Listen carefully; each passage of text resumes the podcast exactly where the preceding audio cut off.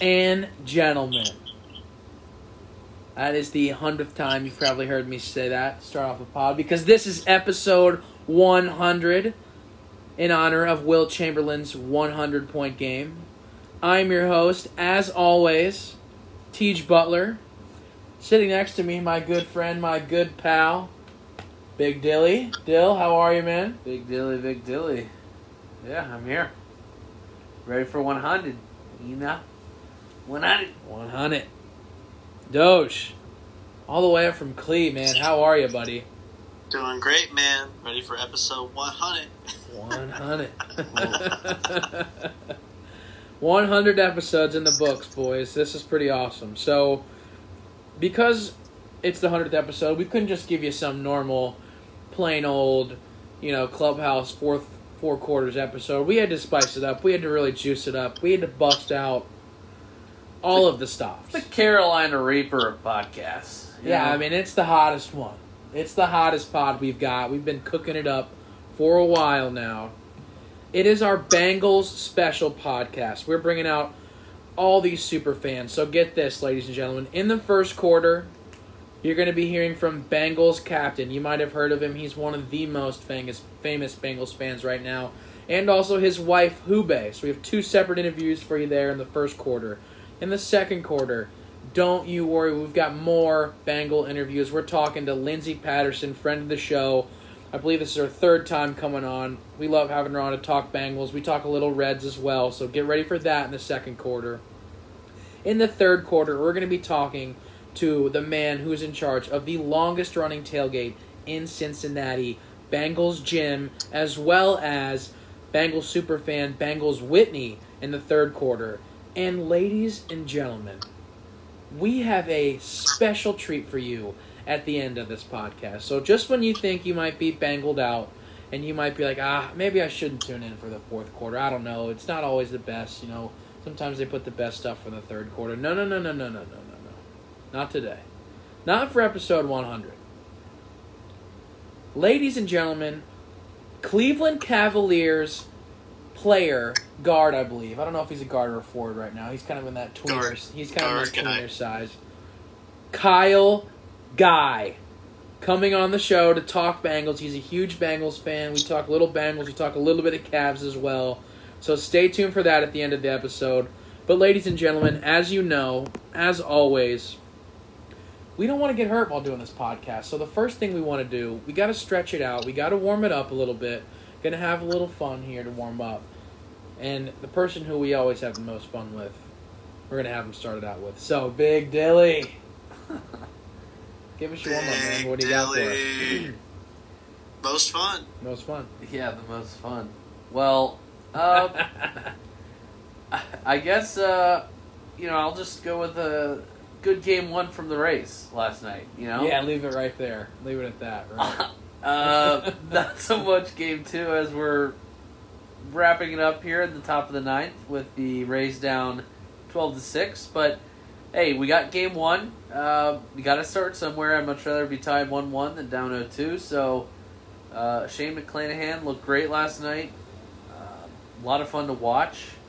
Uh, Randy Arozarena did absolutely amazing with. Uh, he was the first player in MLB history with a home run and to steal home base in the same game.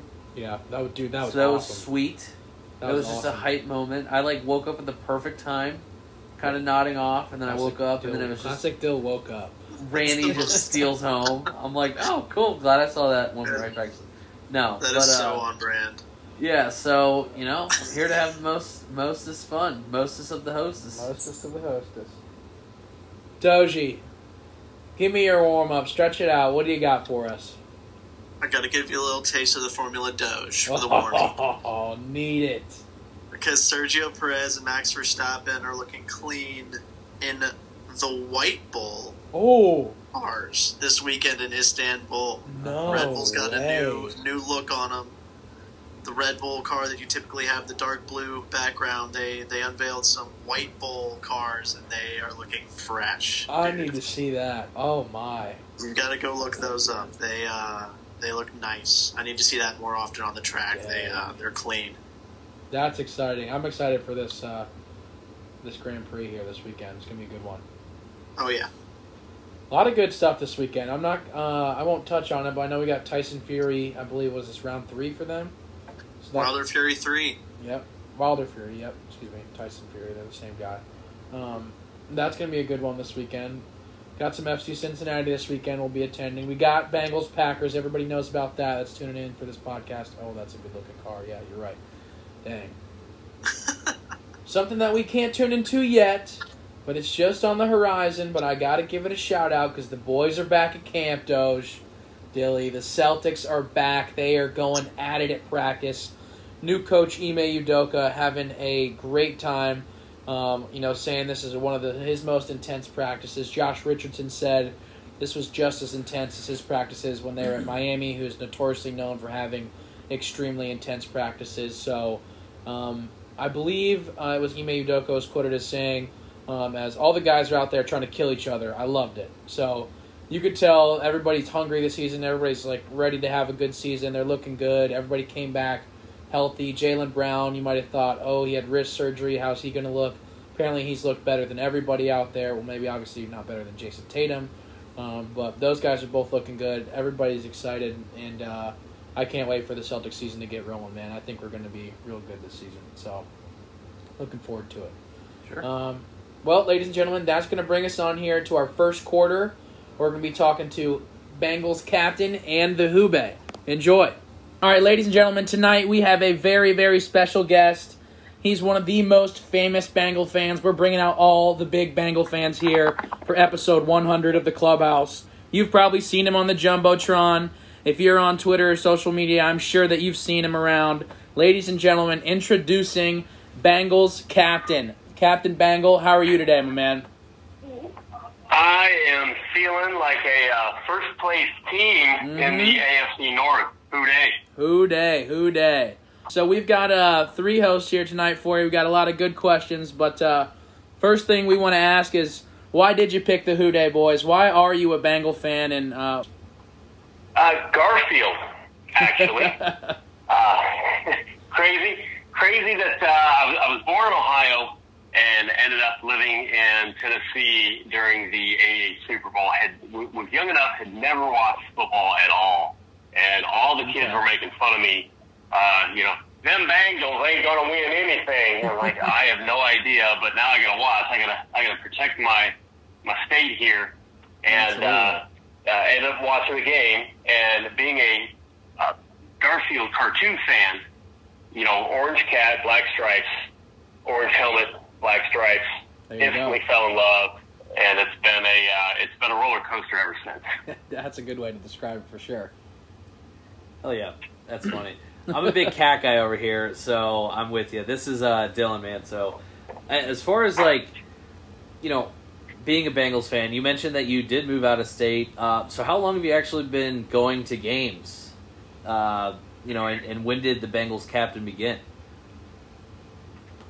You know, a part of the reason that, that I'll do giveaways and, and, and try to get people, you know, tickets if, if they can't normally make it, I did not get a chance to go. Uh, you know, we moved back to Ohio, you know, still when I was young, and we, we couldn't get the games. Couldn't afford to go to games. Uh, I was living quite a bit north, so, you know, even the drive was, was too difficult. Yeah. So that, that, that stuck with me all these years. Uh, probably only went to three games until my 20s. Okay. And then I believe I took uh, took one girlfriend who was a Patriots fan. That didn't turn out well for me, uh, the game and the girlfriend. And then uh, it took took my current wife. You know, met her our first date. She told me that she was from Cincinnati, and uh, we exchanged two days, and and that pretty much did it for me. I, I knew I was going to marry her. So, 2011 uh, just saw on eBay. People people were upset. If, if you remember, 2009 we dominated the division, swept everybody. Mm-hmm. 2010 was the exact opposite. People were upset, and they were just basically giving away seat licenses on eBay. Found a great deal, only six rows from the field. Asked her, you know, she had a girlfriend at the time, and she was all for it. And we have essentially been collecting seats ever since. We're up to 13 season tickets, Wow, and that's they're they're all lowers. We we like sitting low. We like it when uh, you know Ben from Pittsburgh hears us when we tell him what we think of him. Sure. Uh, we like being that close. But uh, the, the, the Bengals captain thing kind of kind of almost didn't happen. Uh, Bomb Squad, you know, bless every one of them. They are absolutely fantastic. Uh, Microsoft wanted them in a commercial. hmm And me, I was years and years and years ago.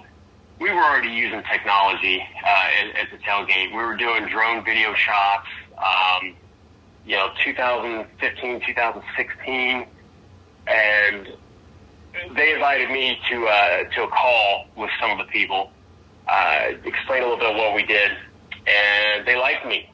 So at the time, I, it was just I, I posted pictures on Twitter before, was just jersey tucked in cargo shorts.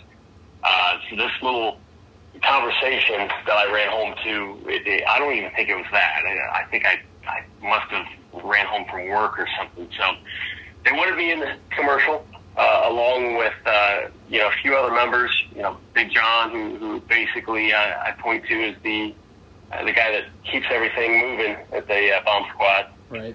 and I didn't want to show up in cargo shorts.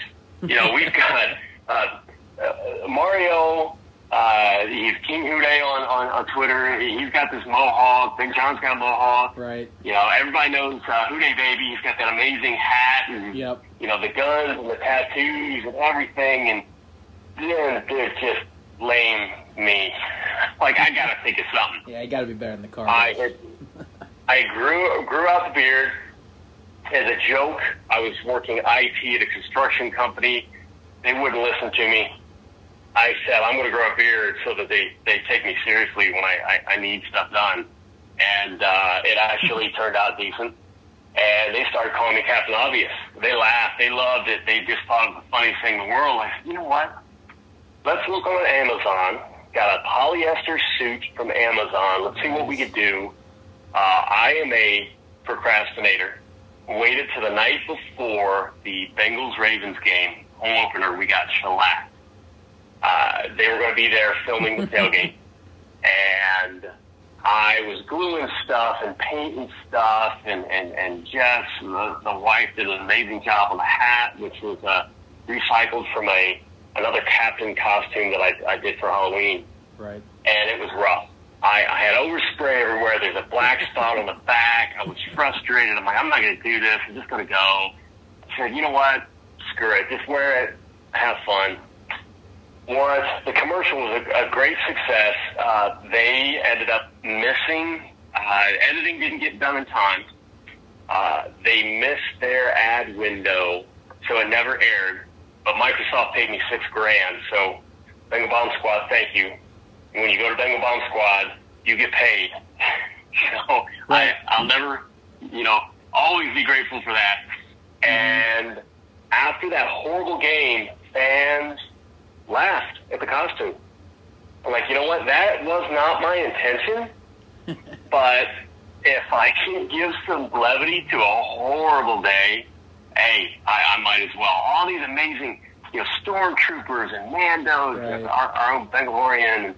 Uh, we've got all, all these Star Wars characters, amazing costumes and ideas, and I go with Captain Obvious. but it's stuck. People love it. I don't know why. I love everybody who loves it. It's just been a weird, wild, crazy ride. Oh, it definitely works, man. I, I certainly love it, man. It's definitely stands out and Thank you. recognizable too, for sure. A very good costume, I'd say. Hell yeah. So you, you mentioned growing out the beard. I was going to ask you earlier. So I have a beard of my own. So timeline, when did that happen with the uh, the IT job that you started growing that out? So I had a goatee at 13. I was buying beer at 16. Um, so I, I, it's a little bit in the genes, but Crazy. uh, Okay. I, I, I, I never had a beard before.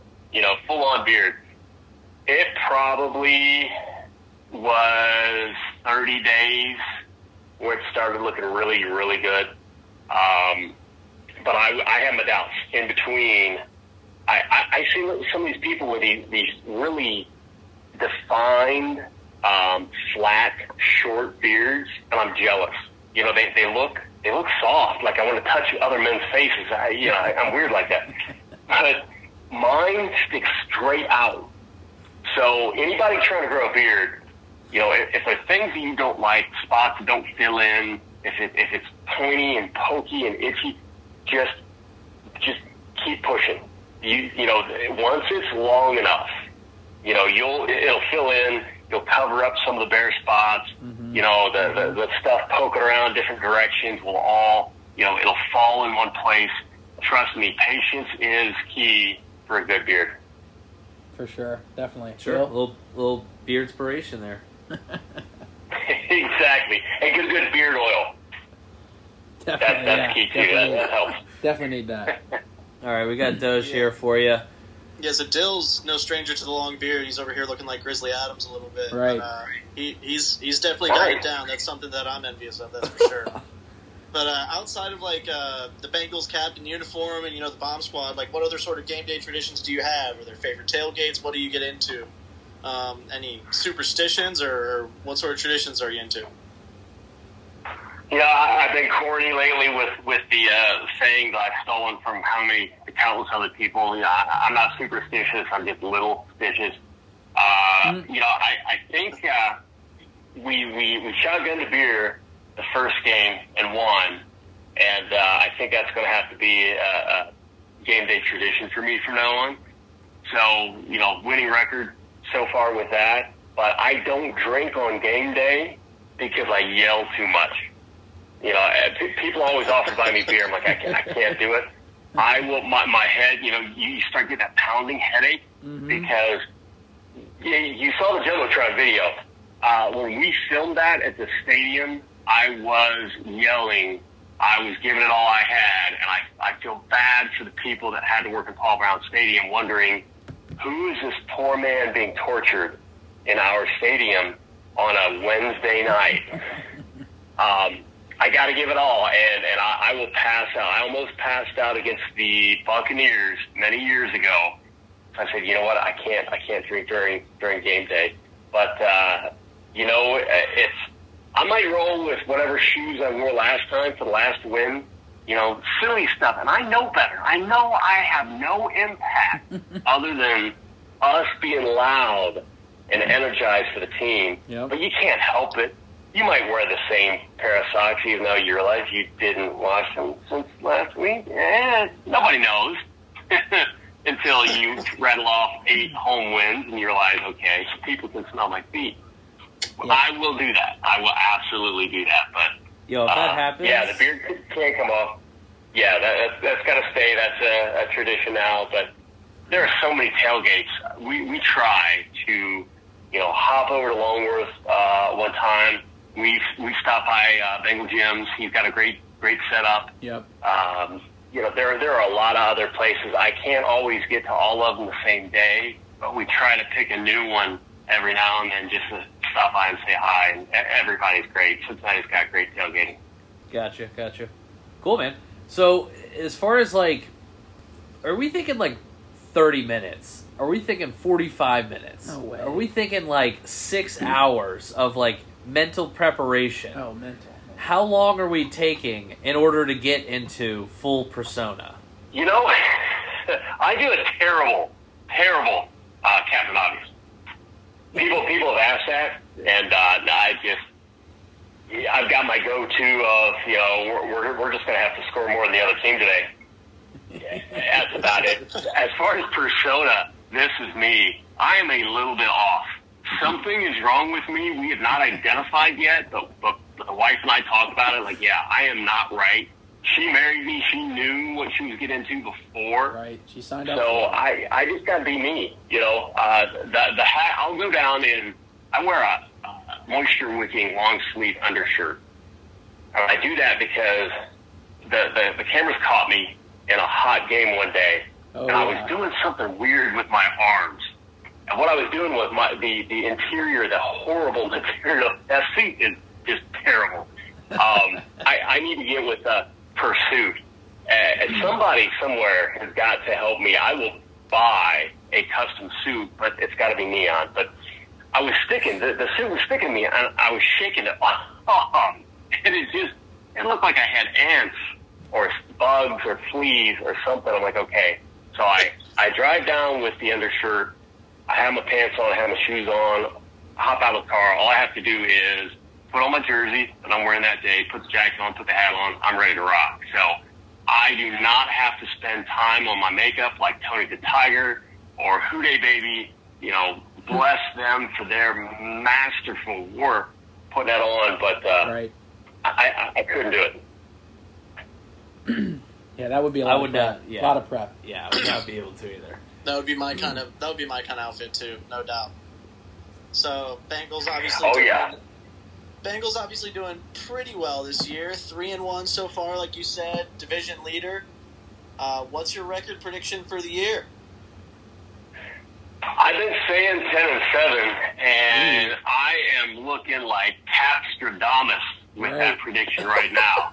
uh, we we were going to need a little bit of luck, I thought, with injury, and honestly, I think we've had it. You you compare, and I always talk about you know Football Outsiders has the adjusted games lost metric, and that means a lot to me because it is pretty predictable each year. Bottom 10 teams don't make the playoffs. Top 10 teams usually do. We need a little bit of luck. Our division has had luck for the past two or three years. And now we see this year, so the, the Ravens were, you know, kind of getting hammered.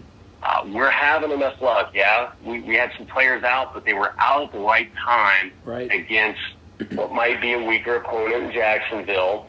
Hopefully, we'll get 90% of the major guys we were missing back, and, and that's going to be key. But, you know, we're, we're rolling, and we're just scratching the surface.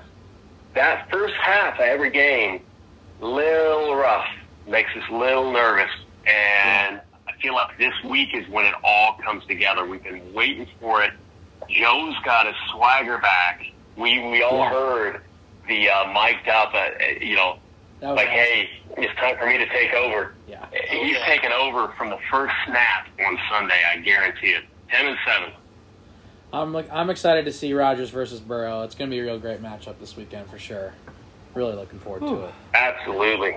I'd love to go ten and seven. I think that's a, a great record. If we keep it up, I think there's a chance for sure. But we'll see. Uh, we got a lot of Yeah. tough opponents this year too. I think so we can maybe even do a little better. I mean, that's seven and six for the remainder of the season. That's true. There's a lot of big, Yeah. a lot of big names left on the schedule though.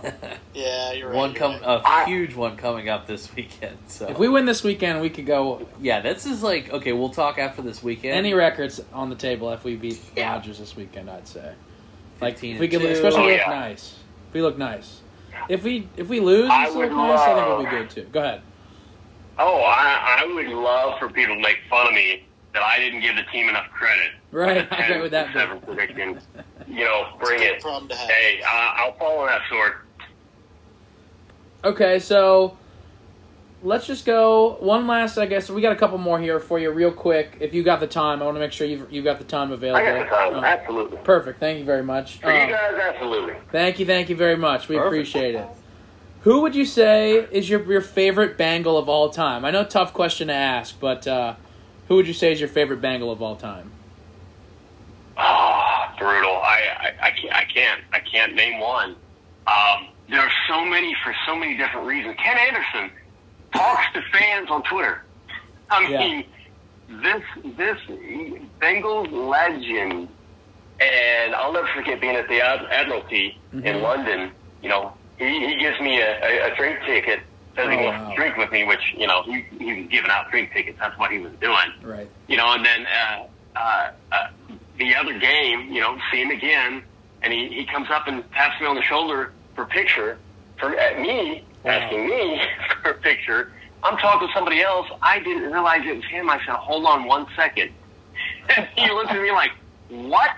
Oh my goodness, I was so embarrassed. Everybody's laughing. That's Like, what an amazing guy, amazing charity. I I loved Carlos Dunlap with his time in Cincinnati. You know, he Yeah. was so interactive with fans. Again, his charity was phenomenal. His family was amazing. Uh, you know, it, it, it, Trayveon Williams, I Yeah. love him to death. Again, you know, guys who are reaching out to fans are really, really easy to like. Yep, for sure. Um, I, if, if you force me to pick a name, you know, I, I think so many of us gravitate around Chad Johnson Yeah. because those those '90s. Oh, Oh my goodness! I remember, I remember being young, and the game was coming up, and there were times where I just didn't quite know who everybody was on the team. I'm like, do I, should I should I do something different? Should I video games maybe? I like what is there anything I watched? I watched every game.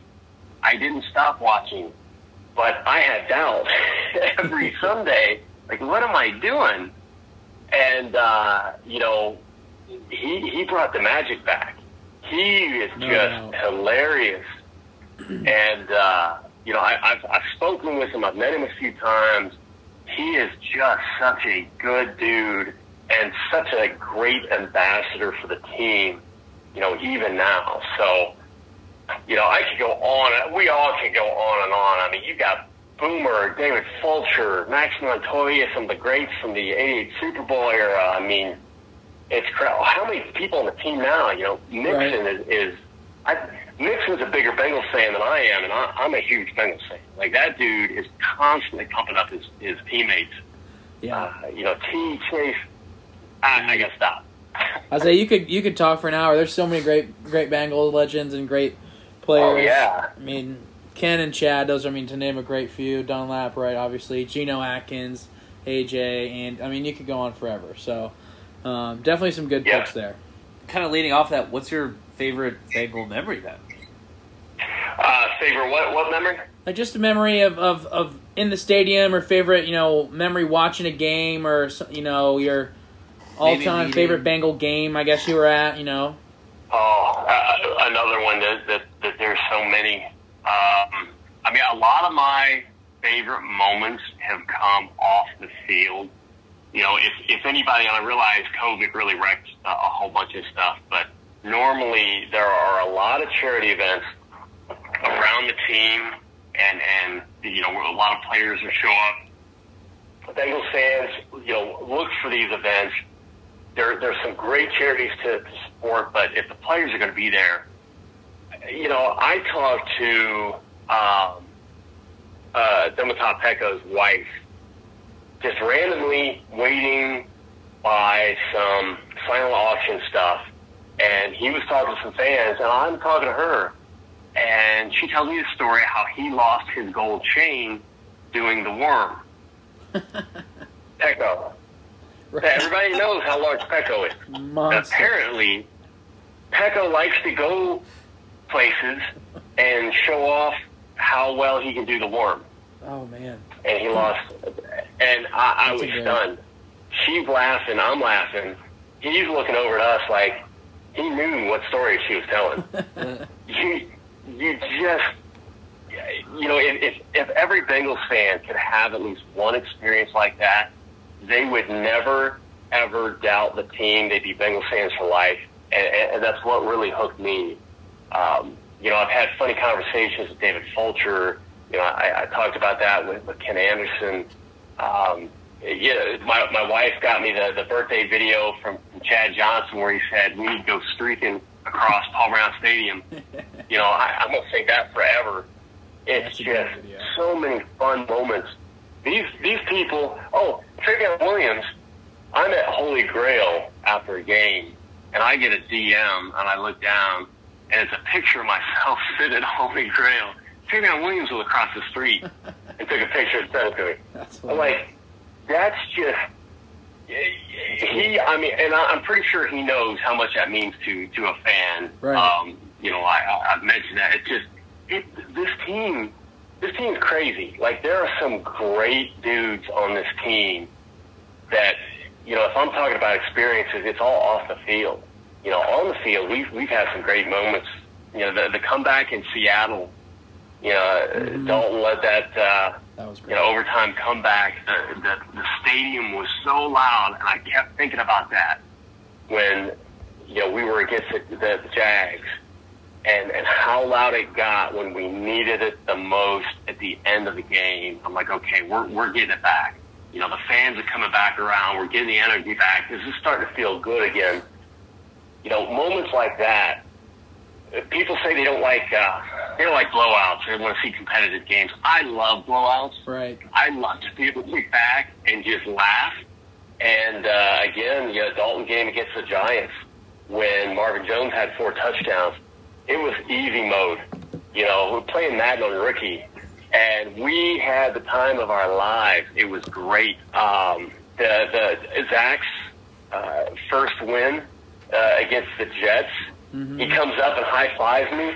Oh, that's awesome. I again could not believe it. Uh, he, he he gave me a shout out in post game presser, and that was just because I am always yelling support for him coming off the field. Like you you know, some of those tough losses, you could see it on his face. He wants to win for for the city of Cincinnati. He wants to win for the players. He wants to win for the fans. You know, and, and post game he said, you know, all those fans sticking around and and and sticking by us. You know that those are the people that you want to win for, and it's so mm-hmm. great to be able to give them that win. And this season, it's all finally coming together. It's clicking. I know he's having a good time. I know his family's having a good time. I know everybody. We're all having a good time. So you know, another great moment. And again, I I could go on and on, but I think some of the best moments that we're going to be able to talk about are going to be the, the next year, the year after, as this team builds and wins more, and we get back to the Super Bowl. Oh, that's where it's at. Where the, the, the, the Super Bowl winning parade in Cincinnati, oh. downtown Cincinnati, that's the memory I want. Yep. We'll all have to meet up for that one. Take a good photo. That'd be great. Oh yeah, We'll be there. We will definitely be there. I'm sure you will be too. Hopefully, it's sooner. Oh, yeah. Hopefully sooner rather than later as well. oh yeah. So uh, we'll just give you the floor here real quick. If there's anything that you want to promote or plug or any charities that um, you're into right now that you want to just give some shine to, we want to make sure that you get some time to do that. So floor is yours. And then we just want to also say too before we wrap up, thank you, thank you very much for you know coming on our show and supporting us and for supporting the Bengals. We love seeing you out there in the stadium, and I know a bunch of other fans do too. Um, it gets them excited and gets them ready to go. And it was cool to see you on the jumbotron too when we were at the Thursday night game. That was really awesome. The floor is yours here, real quick. Hey, I, I appreciate it. Uh, I I appreciate you guys. You know, all the people, all the creators. We have absolutely exploded with the amount of, of shows, podcasts. Uh, you know, people creating uh, art, digital art. Right. You know, uh, talking about uh, collecting Bengals cards, like just all kinds of avenues to, you know, express the excitement for this team. And obviously, the, the Bengals social media team it just just keeps killing it, stepping up and up and up. Yep. That to me is how this fan base grows. And and I don't think there can be too many. Everybody has uh, a place. And you know, if to the, to the people out there who, are trying to find an audience and, and grow, keep keep at it. You know, we'll, we'll be able to look back at, at you know how you started and how you improved, and then where you are today. You know, things tend to grow uh, exponentially that way. Once you pick up some some audience, it, it grows faster because more people talk about it. Uh, I appreciate everybody who is is is helping with the energy because I really do believe you know, a couple of these close games, if we didn't bring that energy in the stadium, if we didn't pack that stadium Thursday night, it may not have turned out the way we wanted it to. We absolutely influenced those games. So, you know, heck, I, I got to thank you all for, for being part of that, that wave. Um, you know, I, I don't have any, any, any charities to plug, anything like that. Uh, funny thing, uh, lately I've been doing a lot with, uh, you know, various uh, IT coding uh, charities. You know, I do a lot of stuff that, that's not Bengals related. Sure, But sure. anything that uh, I do with Bengals, you know, I'll, I'll always uh, talk about. Uh, you know, we've got Arrow. He's got his fantasy league. Uh, all that money's going to support uh, Joey B's, uh, you know, food bank charity. Um, That'd be There's awesome. so there, there's so many, and, and, and yeah, Ken Anderson. You know, I, I was really active with Carlos Dunlap's foundation uh, while that was in Cincy, and you know, with the absence of that, you know, I think what Ken Anderson Alliance is doing is absolutely phenomenal. I donated a couple tickets to the uh, the Packers game uh, Nice. for that. So somebody, you know, hopefully they they got a lot of money on the uh, silent auction with that. Somebody's going to enjoy those seats real close to the field.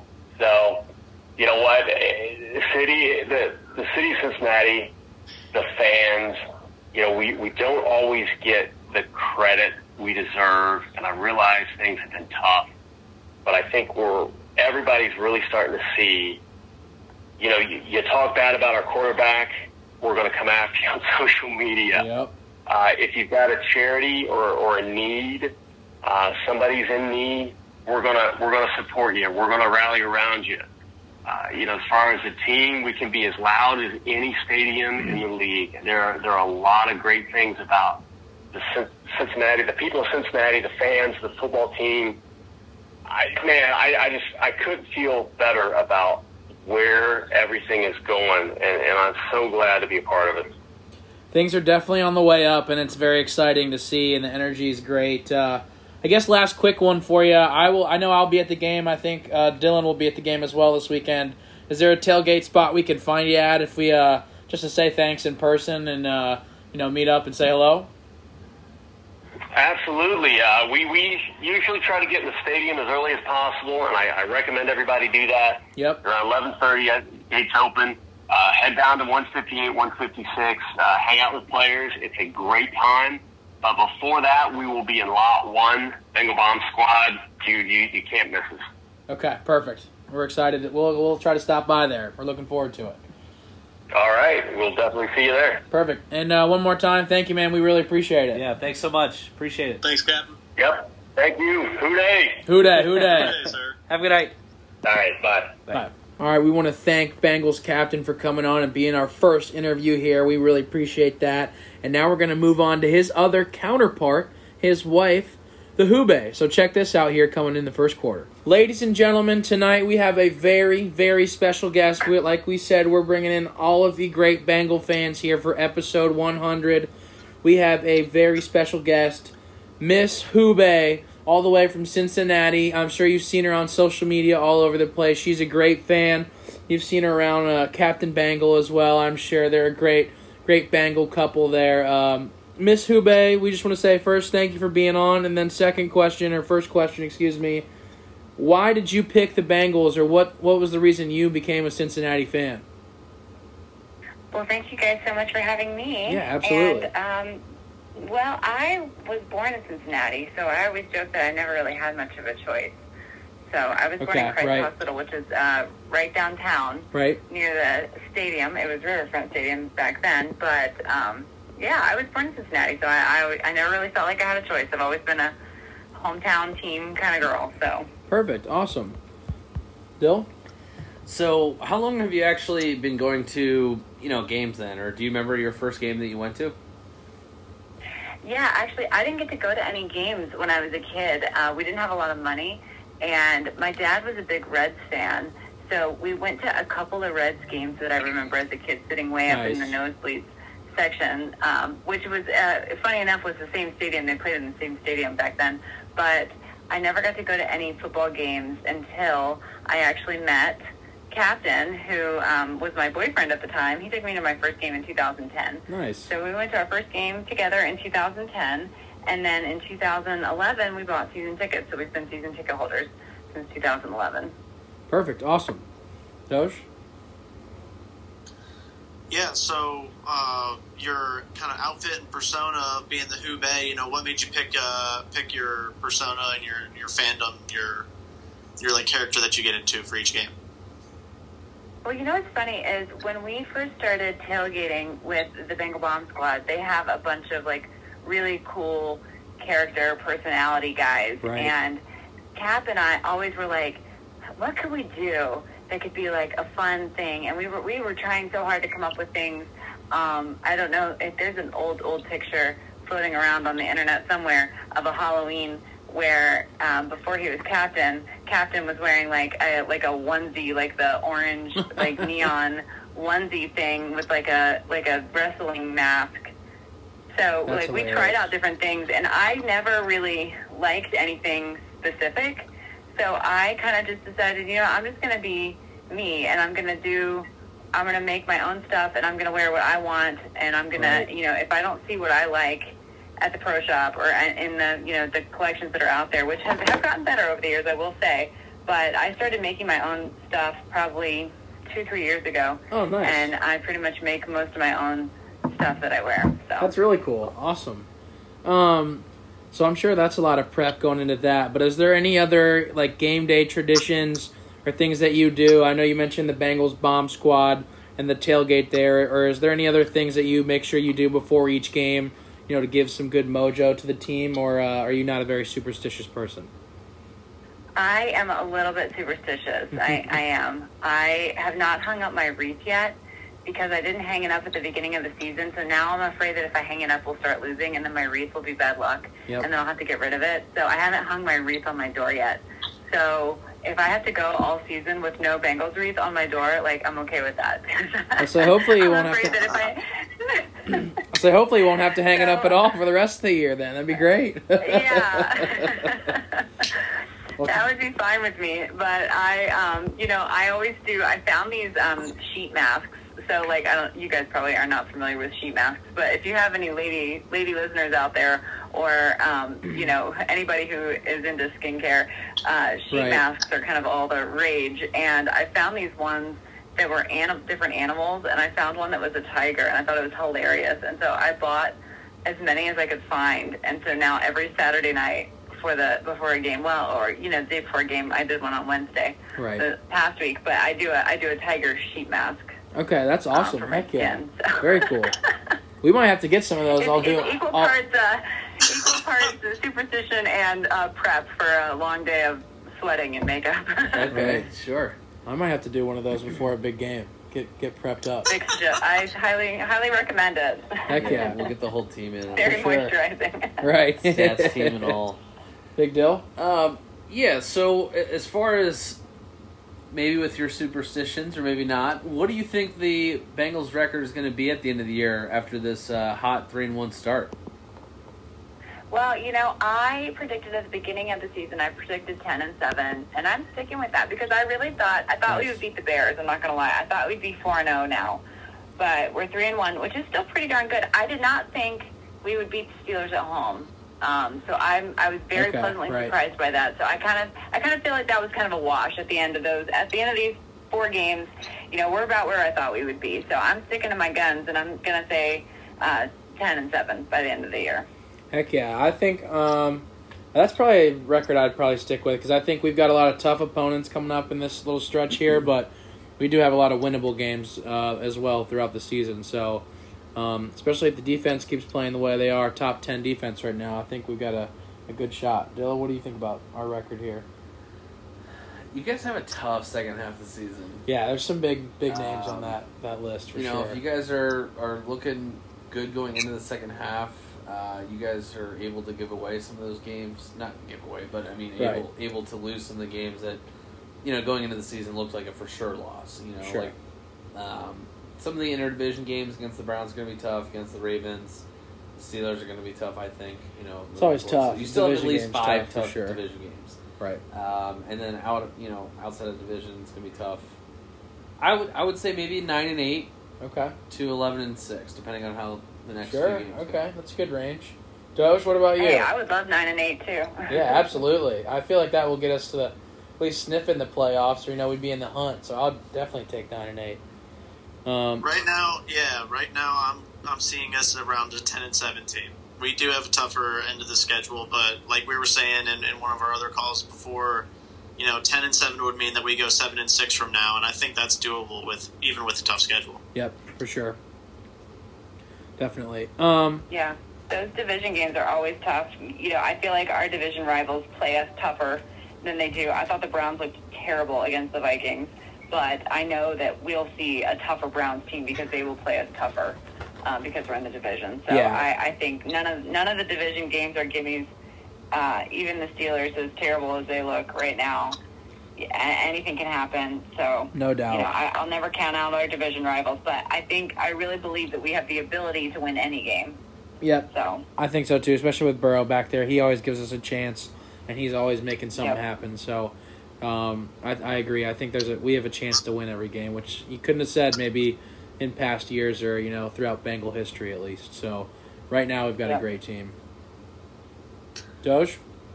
Yeah, so I mean, like you guys were just saying, Joe Burrow can kind of keep us in in most games, but uh, you know he's becoming like a fan favorite with everybody. It seems like. But Yeah. um, as far as like favorites are concerned, who would you say that your favorite Bengal is of, of all time? Gosh, that's a tough question. You Right. know, I really loved Carlos Dunlap, and I was so sad about the way things ended with him because we really um, got to know his uh, entire family. And you know, when we were down in Miami, we went to his restaurant, and we Oh, nice. we saw we saw his mom like multiple different places. His mom and his sister would always um, take a picture with me and Cap. Hmm. It was so funny to us. We always thought that was hilarious. And then his dad, who looks a lot like him, um, you, we we met his dad at a couple of different games. So I really felt like we were very emotionally invested in Carlos Dunlap. So I was very I was so sad by the way things ended with him, uh, and I wish him nothing but the best. But you know, to say favorite of all time, that's that's so tough. I, I feel like there's been so many good candidates. I think looking back, I think Joe Burrow will definitely be a favorite. I think he's going to be a bright spot in Yeah. the whole the big picture of the Bengals. When you look back at the at the Bengals as a whole, I think he's going to be somebody that's really going to stand out to everybody um, as an obvious shoe in for Hall of Fame. And um, Oh, yeah. I, I think looking back, he'll be a favorite. But gosh, it's hard, it's hard to pick. It's hard to pick favorites because I love the team as a whole, and it, my my fandom has been tested over the years because I. Mm-hmm. You know, I, I always called myself a Bengals fan, but I never was really that invested in games until we started going to every Right. game. And I was a big Marvin Lewis fan. I hated to see him go. I hated to see Andy and AJ go. I thought they were great too. But it, it's like when you love the team, you love the whole, and you love whoever comes and goes. You know what I mean? So it's like I'll see lots of coaches come and go. I'll see lots of quarterbacks come and go. So it's hard for me. It was hard for me to let go of that at first. Um, so I feel like now, you know, ten years in, I feel like I'm I'm I'm getting better at just appreciating the whole and you know the pieces as they come and go. But Yeah, it's definitely tough to see Carlos Dunlap getting a big sack on Thursday Night Football last night, and AJ Yeah. Green the other week catching a forty-yard touchdown. You're like, oh man, these Bengal legends are all over the place. But one day, both of those guys will probably have their name in the Ring of Honor and maybe have their jerseys retired because they're absolute legends. Um, I guess, um, I guess, kind of speaking off of that, did you like the selections for the Ring of Honor um, that they had this year, and um, who would be like, I guess, your next four? Um, or I guess, I guess they're doing it in twos maybe after this, but who would be your next two then? I guess for the Ring of Honor um, for the Bengals that they unveiled uh, last Thursday. you know that's so, that's so, so hard. I definitely loved their choices Yeah. um, for the Ring of Honor, and I think we got to vote. I don't remember voting, but I'm pretty sure I voted uh, for Ken Anderson and Ken Riley. Those were my two picks because Yeah. uh, those guys they really deserve to be in Canton, and Yes. we, I think at this point we kind of know that it's the Hall of Fame is just sort of a joke, and that we have to take care of our own guys because nobody else is going to do it. So Yeah. I really, I, I really hope that will change someday. But I think a lot of these old guys will have to like move on before they'll get their chance. And, and I hope they're still. You know, I'm so sad that, that Ken Riley wasn't alive Yeah, that's what I to was see gonna say, himself right. in the Ring of Honor. But I, I hope before Ken Anderson leaves this earth that he'll he'll get to see himself in Ken. But so I definitely agree that those were the best choices. Going forward, I think if I had to pick two, and this is really hard, but if I had to pick two, I would probably say Willie Anderson Oh, yeah. and Chad Johnson. Yeah, definitely. That's probably who I would have to say. Although there's so many, there's so many good ones, but um, I that's think who I would pick for the next two. I think Chad Johnson absolutely should be in there for sure. Um, he's great. Uh, obviously, Munoz being in there was great, so it's good to see him. Um, I think one day the when Marvin Lewis gets in there, that'll be a really good one to have. It might be a while, but Yep. um, it'll be great to get him up there as well. Um, um, I agree. Yeah. some of those other Bengal legends like uh, Boomer Esiason too, things like that. So Mhm. Um, Dyl or Doge, you guys have any input on the, the Ring of Honor here, real quick? Uh, I mean, what about like TJ Houshmandzadeh? Yeah. You know, like oh, totally. Yeah. I'd like to see him. like that he's for just sure. like an all-time Bengal. Whitworth for sure would be a great one. I would say Whitworth would be a great one. Ocho's got to be one for sure. Yeah. Yeah, What Geno I think he would. Kevin But- Huber, you know, Geno- long-time punter. Geno Atkins, I'd like to see as well. Yeah, Geno. I would say if we're if we're talking next two, I would probably say Boomer and Ocho. I could see that. Yeah. Yeah. Those would be great. Yeah, those would be great choice. Um, I think Willie Anderson. We gotta get him in there. We gotta get uh, Boomer in there for sure. So some of the older guys, let them get their get their moment back in the glory. Yeah. Because I know Chad is gonna make it no matter what. There's no way his name isn't up there. You know what I mean? He's Right. he's such a staple in lot. Cincinnati. I feel like, or at least I don't know. You'd hope so. Hopefully agree. it sticks around. So. That's a lot. Um, well, um, we just want to say first off, Miss Who Bae, or last off, I guess. Excuse me. Thank you so much for coming on. We really, really appreciate it. Um, we just want to say too, if there's anything that you want to promote, or uh, any people that you want to give a shout out to, or um, you know something you want to give some shine to here at the end of the podcast, we just want to give you the floor um, and just say one more time, thank you very much for coming on. Well, thank you guys so much for having me. I was um, so excited to hear from you guys. Um, so thanks a lot for that. Yeah. I uh, really the only thing I have to promote is my YouTube channel that I started new this year, Yeah. and I'm on there with uh, it's usually me and at least uh, at least two or three other girls, um, Bengals fans. That uh, and so it's, it's all women. I say yeah, all And ladies, we're, right? We're yeah. kind of inspired. Yeah, we're kind of inspired by Elizabeth Blackburn and Emily Parker and Melissa Con- Marissa Contepelli and all these like really strong, amazing forces in Right. the Bengals organization. So we decided to do our own thing this year for the first time, and we're definitely not professionals. We all have day jobs that we plan on keeping, Right. but we have a good time and it's a lot of fun. And when I reach 500 subscribers on YouTube, we're going to give away a big prize. So Awesome. if everyone yeah. would like a chance to win a fun prize, uh, make sure you subscribe.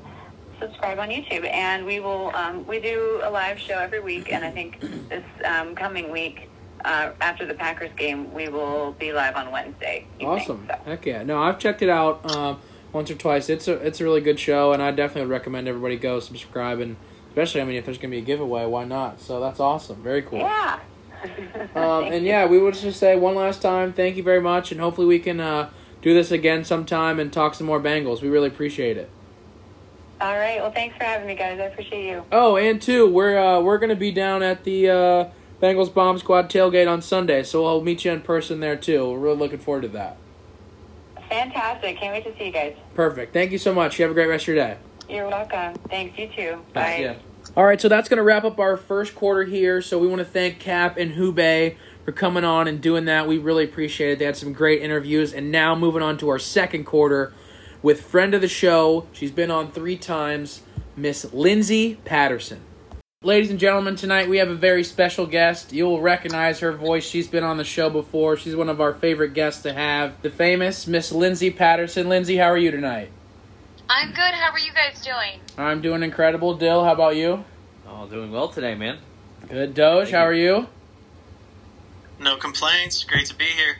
Perfect. Love it. So, Lindsay, I don't know if we kind of gave you the inside scoop about what we're doing here for episode 100, but we're inviting on all these different Bengal fans from all over just to tell their story about how they became a Bengals fan and, you know, why they root for the Bengals and just, you know, their expectations for the team, etc. So, the first question we want to ask, and I know you've kind of said a little bit about this before on the pod, but give us the reason why you became a Bengals fan in the first place. Is it just area, or is it you know maybe family going to the games? What's your story?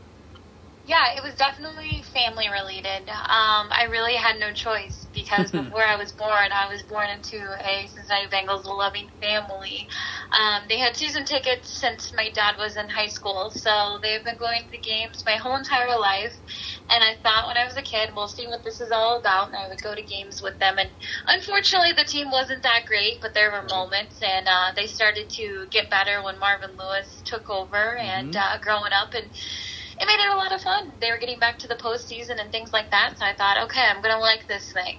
Um, so it was definitely family related, and then um, I know I've talked about this plenty of times, so people, I, I apologize if I bore people with the story, but Corey Dillon's yards rushing record when he broke that against the Denver Broncos. I was a kid, I went to the game, it was my first game, and it was pretty incredible because they didn't win a whole lot of games that year, but that was one that you know I'll definitely never forget. So that's I, I didn't have a choice, I would say. Always nice to see a Bengal break a record for sure. So, Dyl? Yeah, so I mean, so far this year, um, you know, with the Bengals being three and one, is this something that you kind of envisioned, or where did you see us after four games, and kind of where do you see them going? Okay, I get criticized a lot on social media for being too optimistic with the Cincinnati Bengals, and sometimes I don't know why I see that vision that they're going to be good or not. It just I felt optimistic. The first four games was definitely something I looked at on the schedule just as soon as it came out last spring. Was they wouldn't finish worse than two and two. If somebody would have told me they were going to beat the Pittsburgh Steelers, if I thought they were going to go two and two, which they're three and one now, I would have said no. That's going to be one of the losses. Right. Just the way that they've been able to hang on, I think one of the biggest differences with this team, and we've noticed it for you know probably almost a decade, is they always found ways to lose instead of win the game. Even Zac Taylor, if you look at his record in 2019 and 2020, there were some mm-hmm. close games that they just couldn't finish or they couldn't hold the lead. And this time, it's a whole different ball game. I know a lot of people criticize them. Oh, you struggled with the Jags. Hey, you could have the alternative where you lose the game, and they found a way to win. And I think that's what's so impressive about this team. So. I'm optimistic when I look at the season, even prior to the season. I'm not surprised, and the biggest reason is obviously Joe Burrow is the quarterback. He has plenty Mhm. of receivers out there, but I think the defense, you know, training camp, OTAs, all of that, we heard, ah, man, this group, they're really giving this offense some trouble right now. Oh, no, it's really nothing. It's just camp. It doesn't matter. It's just Right. preseason. They really started to step up, and things that they've struggled with in the past is getting to the quarterback and just that strong defensive line that we're seeing out of these guys. And credit to free agency, to the NFL draft, Logan Wilson, 2020 linebacker. He has really stepped up in year two. So I just think that they've done a really good job over the last couple of years. I know we can criticize the front office on other things, but credit to them because draft and free agency is really starting to pay off for this team. So to make my uh, long answer a little shorter, I guess I wouldn't have said that they were going to go three and one. So yes, I'm a little surprised. Perfect. I would say I, I guess I thought they were probably going two and two as well, but I thought we might have been able to beat the Steelers. But it's always nice to actually see it happen, especially in Pittsburgh. So, um, always exciting. Doge. Yeah, so I mean, obviously, pretty good start, starting off three and one, and then another big game this week. But you know, um, can you kind of describe, you know, the energy around the team and the players, and is there anything, you know, in the locker room that just seems different this year and seems special about this team? I'll go back to just OTAs. Uh, and I'm, I'm, I've said this plenty of times on social media. You could really tell, and I think it's a big deal when every single player shows up to something that's voluntary. You look around the league, that doesn't happen everywhere. Sometimes there's contracts that, that players are fighting, and you just don't see a full attendance. And I think everybody's buying in with this team. So the energy is going to be there because Joe Burrow is Joe Burrow. I, I know I'm going to probably say this for the next 10 to 15 years. Everyone calls him Joey Franchise, and, and that's a nice little nickname. He just he brings that energy to this team. But I think what's exciting is you just flip the side of the defensive side, and there's plenty of players out there who have started to step up. I mean, you can look at special teams. Evan McPherson, uh, the NFL draft in 2021, 2020, just plenty of young guys who are the future of this team and leaders on this team that make it exciting, and, and the energy's there. But obviously, the credit goes to, to number nine. Absolutely. I think a lot of that energy makes its way to and from the crowd as well. I mean, Thursday night was probably one of the most fun atmospheres that I've been at in a home game in, in I don't know, quite some time. So, Yeah. um, even when they were struggling kind of in the beginning. So it was nice that uh, the crowd was there. Definitely nice to see. Yeah. Speaking of uh, number nine, you know he's got a lot of good sound bites, good quotes. Do you have a favorite thing that Joe Burrow has said, or thing that you know gets you fired up the most? Um, I know he, he had a great audio bite from the last Thursday night game. You know, talking about he didn't want any more of this BS, and it was time for him to take over. And then he went out and scored the touchdowns, and obviously led us to the win. So, is there something like similar to that that you uh, like about Joe Burrow, or that you uh, remind or reminds you of Joe Burrow? Excuse me. I think you just have to go with all of that. It, it's unfortunate. We, I think we could all listen to the mic'd up for, for a couple games with Joe Burrow, but it's pretty unbelievable. I mean, as you mentioned, even going back to Thursday night, when they were down 14 to nothing, I thought, yeah, there's, I don't see this team coming back, but you know, who knows? Because look who your quarterback is. And he really did. I mean, for them to have him mic'd up for that Thursday night game and him to just take over with that offense and the confidence he has the players buy off of that. You have guys like CJ Uzomah, Tyler Boyd, Ja'Marr Chase. They just look like they enjoy each other's company. And I truly believe if the culture is good and players are excited, that it does produce wins and it's just different. And we're starting to see that this year. I know last season some people would say there was some kind of culture problem in the locker room. I never bought into it and I truly believe that they believe in what Zac Taylor is preaching. And I think that's a huge boost too. Yes, some people can question some of his play calling, but I think his relationship with Joe Burrow is really starting to show in year two. So, man, for Joe Burrow quotes, that's a hard one, and that's a great question. But I think anything from the mic'd up uh, would do for Joe. He's got a lot of great ones. I know the one about his uh, scar on his knee, or it's like if I had lived my life without any scars, it wouldn't be worth living, or something similar to that. I know that's a great one that he's had. So he's full of good stuff, and I'm looking forward to seeing what other quotes he's got here later in his career. Dyl? Yeah, so, all right. Do you think that, you know, he's, you know, either become or going to become your favorite Bengal of all time, or who is your favorite Bengal of all time? Is there somebody that you have that, you know, kind of can't be beat out? Or you know, is there somebody that could potentially step into that role as well? I would say I feel like Joe Burrow is going to be somebody's favorite Bengal of all time. Several several people because yeah. one of the things, and I'll get to mine in just a moment, but okay. but one of the things that I noticed at the Minnesota game and then the Thursday night game is just the demo. I mean, you have these young kids, the older teenagers, everybody, and I just he's like winning over every age group right now. So I think in the future he's going to definitely. I mean, currently and in the future, I think he will continue to be everybody's favorite Bengal. But for me personally, I'll just go OG. Um, it's easy to go Corey Dillon, but he only played a little bit of my life of enjoying football uh, when I was a kid, so I don't remember a lot of his career. Sure. But I would definitely go Andrew Whitworth. Oh, um, nice. It's an easy OG that that used yeah. to be here, and, and he was one of those guys who no matter how the season was going, and they really didn't lose a whole lot when he was here, but you would always go and get an interview with him, and he would always talk. And I think he was a true leader on this team. Um, I don't want to bring up, you know, obviously he didn't get to resign and, and get extended yeah. in Cincinnati, but I still think he's going to be um, someone who I wouldn't be surprised comes back and, and is in the Bengals Ring of Honor in the future. I hope so. He was a great Bengal, and like you said, a great dude too. So I always loved rooting for him. I still like rooting for yeah, him, even though he's not with us anymore, of course. So, Doge.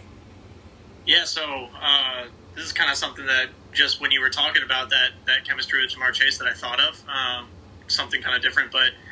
When he had four touchdowns through three games, you know, some of the stir was, is he going to break the, the rookie receiving touchdown record that Randy Moss has at 17? And, you know, is there any buzz around, you know, players like, oh man, like he's got to try and get this? You know, what, what's the the stir around him possibly getting at that record because with 17 games, that's that's certainly something that's in sight. Players will tell you they're they're not paying attention to all of that. I know Ja'Marr Chase brings a different confidence, and he says he wants to break all of the records. Right. And there's so many different guys that they can throw to on this offense. Ah, he's different he's different and he's special, and we can say the same thing about his quarterback. But I won't be surprised when Ja'Marr Chase breaks that record this year. He's just he's unstoppable. When you get him out there and you throw downfield, he's a difference maker with his offense. The reason they've won two of those games you can look back on is because Ja'Marr Chase was the difference maker.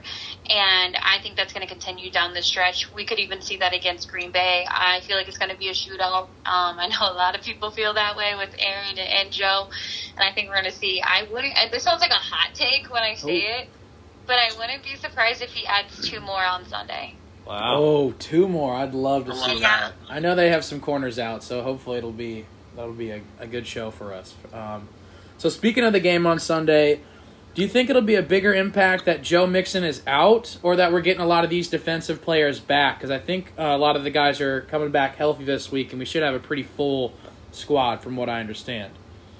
And this is no offense to Joe Mixon because he is off to a great start, and it is a difference maker when you can run the ball and throw it. Every NFL team wants to be able to do that. This team has struggled with it in the past, and they were able to do that with Joe Mixon. So it is really unfortunate that Joe Mixon's not out there. Samaje Perine, Chris Evans, I feel like they're going to split between the two. Right. I think it's the defense. I think it's having those defensive pieces back is more ideal Totally. because look, look who you're facing on the other side. I mean, Aaron Rodgers isn't going to be easy to stop, and I, I think having your strong secondary is going to be a difference maker going into this game because we've seen what this defense has been able to do when they're healthy. And I think an underrated guy is Ricardo Allen. What he did in Week One, and, and you make that secondary stronger it's going to be what changes Sunday's game if we're going to see a shootout or not. But they need to continue the streak that they've been on with this defense, and I think that we're going to see that because the home crowd's going to be there. Yeah, there might be a few Packer fans at Paul Brown Stadium. It's going to be close to a sellout if it's not already going to be a sellout. I, I think uh, I think the defensive players getting those back are, are the bigger dif- difference maker. And again, no offense to Joe Mixon and what he's able to do on offense. Of course, no offense to Joe, obviously, but yeah, I, I'm with you. You're adding multiple players back on the defensive side, and I know I believe Vonn Bell's going to be back, or excuse me, uh, Jessie Bates, I think too. So um, it should be a you know real nice game, and Aaron Rodgers has got a lot of weapons on that side too. So it'll be fun to see uh, if the defense can hold up because they've looked really good this year, but it's always a test when you got 12 on the other side. So, um, Dyl, I, I was just gonna say real quick. You mentioned a shootout. What do you think the score is gonna be this weekend? Okay, I said it last week and I was wrong. I thought I thought this team would finally get in the 30s. And I'm a little surprised we are going into week 5 and they have yet to do that. So I'm going to say 35 31. I Oh. just don't know who's going to win. I don't know who's going to win. I know it's, it's it's like I'm backing out and not giving a real honest answer because Well- I think I think Cincinnati can win. I truly hmm. do. And this would be a statement game. This would be to everyone to say, "Hey, look, we showed up. Everyone said we didn't. You know, they couldn't beat anybody, and they haven't really look at the, look at the teams they've already beat. I think this is a statement game at Paul Brown Stadium for several reasons. People are paying attention, and the home crowd's there. Yep. You're going to keep getting people to come to Paul Brown Stadium. And I will say this about the Minnesota and the Jags game: I've never been to Paul Brown Stadium where the atmosphere felt like that. And, and I've been going for a really long time. And I think that can be a game changer for this team on the defensive side and just overall how they play. So I'm going 35-31, and Okay. you know what? I, I, I'll pick a winner. I, I'll say I'll say Cincinnati wins because I'm going to be really optimistic. Heck yeah. It'll probably be one of those games with whoever gets the ball last when you got Aaron Rodgers and Joe Burrow out there because they both can put up some points. But um, I think I'm going to go 28 21 Bengals there. We'll all give a prediction here. Dyl? Sure. Yeah, I'll do it too. Since uh, I'm the one who asked the question there, Yeah. I think I should have to. Right? I agree. Um, all right, I like the shootout idea. I think it's going to be like kind of like a weird scoring game, like a 36 or 37 to like 31 or 30 or something uh, like that. It's going to be about a touchdown and then come down to the last possession. I kind of I think if you know I expect it to, or you know if it goes as uh, expected. So we'll see. Doge? I'm seeing uh I'm seeing like a 34-31 Ooh. Bengals. I was gonna go like 31-28 Bengals, but I I gotta imagine that Mason Crosby's probably gonna get one field goal in there, so still gotta give us the win. But I'll say 34-31 Bengals. I like it. All right, I gotta transition a little bit though, Lindsay. While we got you on, special moment. We gotta talk a little bit of Reds too. Yep. Um, One of the biggest topics coming out of this season, obviously not the way we wanted it to end. Cardinals going on a run kind of hurt us there. And the biggest topic in the news now is, you know, Nick Castellanos. What, what's his step? You know, any rumblings there? Do you see him possibly still sticking around in Cincinnati? Or should we already start, you know, sending our thank you letters to him and, and wishing him a goodbye? Here's the thing about Nick. he did say after the season that, it, and I'm paraphrasing here, it was one of his favorite Right. seasons in Major League Baseball. He had a lot of fun. And I think that truly matters when you're making decisions like that. If Cincinnati opens the checkbook, which I felt several times this season, they needed to write a blank check uh, because we knew he was more than likely going to opt out of that. And I, Yep. I just I don't see it happening. I, I think someone else is is going to pay the guy, you know, every dime that he's worth, and he deserves it for what he what he was able to do in 2021. Yeah, he's awesome. Um, I mean, I know he likes it here, but I, I just uh, unfortunately I'm, I'm going to bring bad news. I, I don't I don't see him return to Cincinnati. Unfortunately, yeah, that's that's the life of the Cincinnati Reds fan typically. Yeah. But you know, maybe something crazy will happen and we'll he'll stay around. But I, I'm with you. I think he'll probably find a better place to go, and he, as he should. He he deserves it. Deserves all that cash too. He was awesome to have in Cincinnati. um, well, Lindsay, we just want to thank you here one last time um, for coming on and, and talking Bengals. Little Reds here as well uh, at the end. We want to give you a second to just um, promote or plug anything that you'd like to here, um, anything that you want to promote. And then I'm not sure if you'll be down at the game um, there on Sunday, but a couple of us will be down there tailgating if you want to meet up and uh, just say hello as well. Yes, I will definitely be down at Paul Brown Stadium on Sunday. It's going to be a really great time. I highly recommend everybody getting out there. It's going to be a really nice warm day. I'm ready for fall season, but I'll take it. Yep. Uh, but yeah, you can just follow along over on Twitter at Ellen Diaz Patterson, and that's where you can find all of my uh, football comments and tweets. Yep, perfect. She's got good follow if you're listening, fans. Good follow. So we want to thank you one last time, Lindsay. We really appreciate it, and uh, hopefully we'll catch you on Sunday. Good to talk to you guys. Yep, thank you. Thanks, Appreciate Lindsay. it. Great talking to you too, Lindsay. Thanks. Bye. All right, we just want to say thank you again one more time to Lindsay Patterson for coming on. We always love her insight about the team and about just Cincinnati in general, so we appreciate that. Uh, but we got to move on to halftime. We'll take a little break here, uh, just promote our podcast, our other stuff. So I'm going to pass it off to Doge. Doge, where can you find, or where can we find? Obviously, you know where to find it. Where can we find the Clubhouse podcast social media stuff? In case people want to give us a follow, check in with us, and see what we're up to.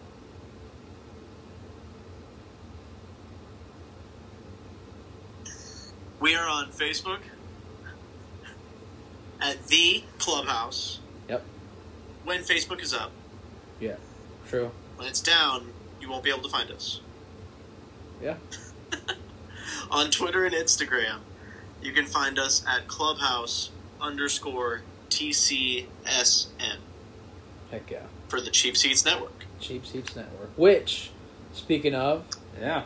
the host of our, you know, lovely podcast, the Cheap Seats Network, we love those guys. Major shout out. Dyl, where can we find the Cheap Seats Network specific stuff? I'm excited to see what you got cooked up here for episode 100, man.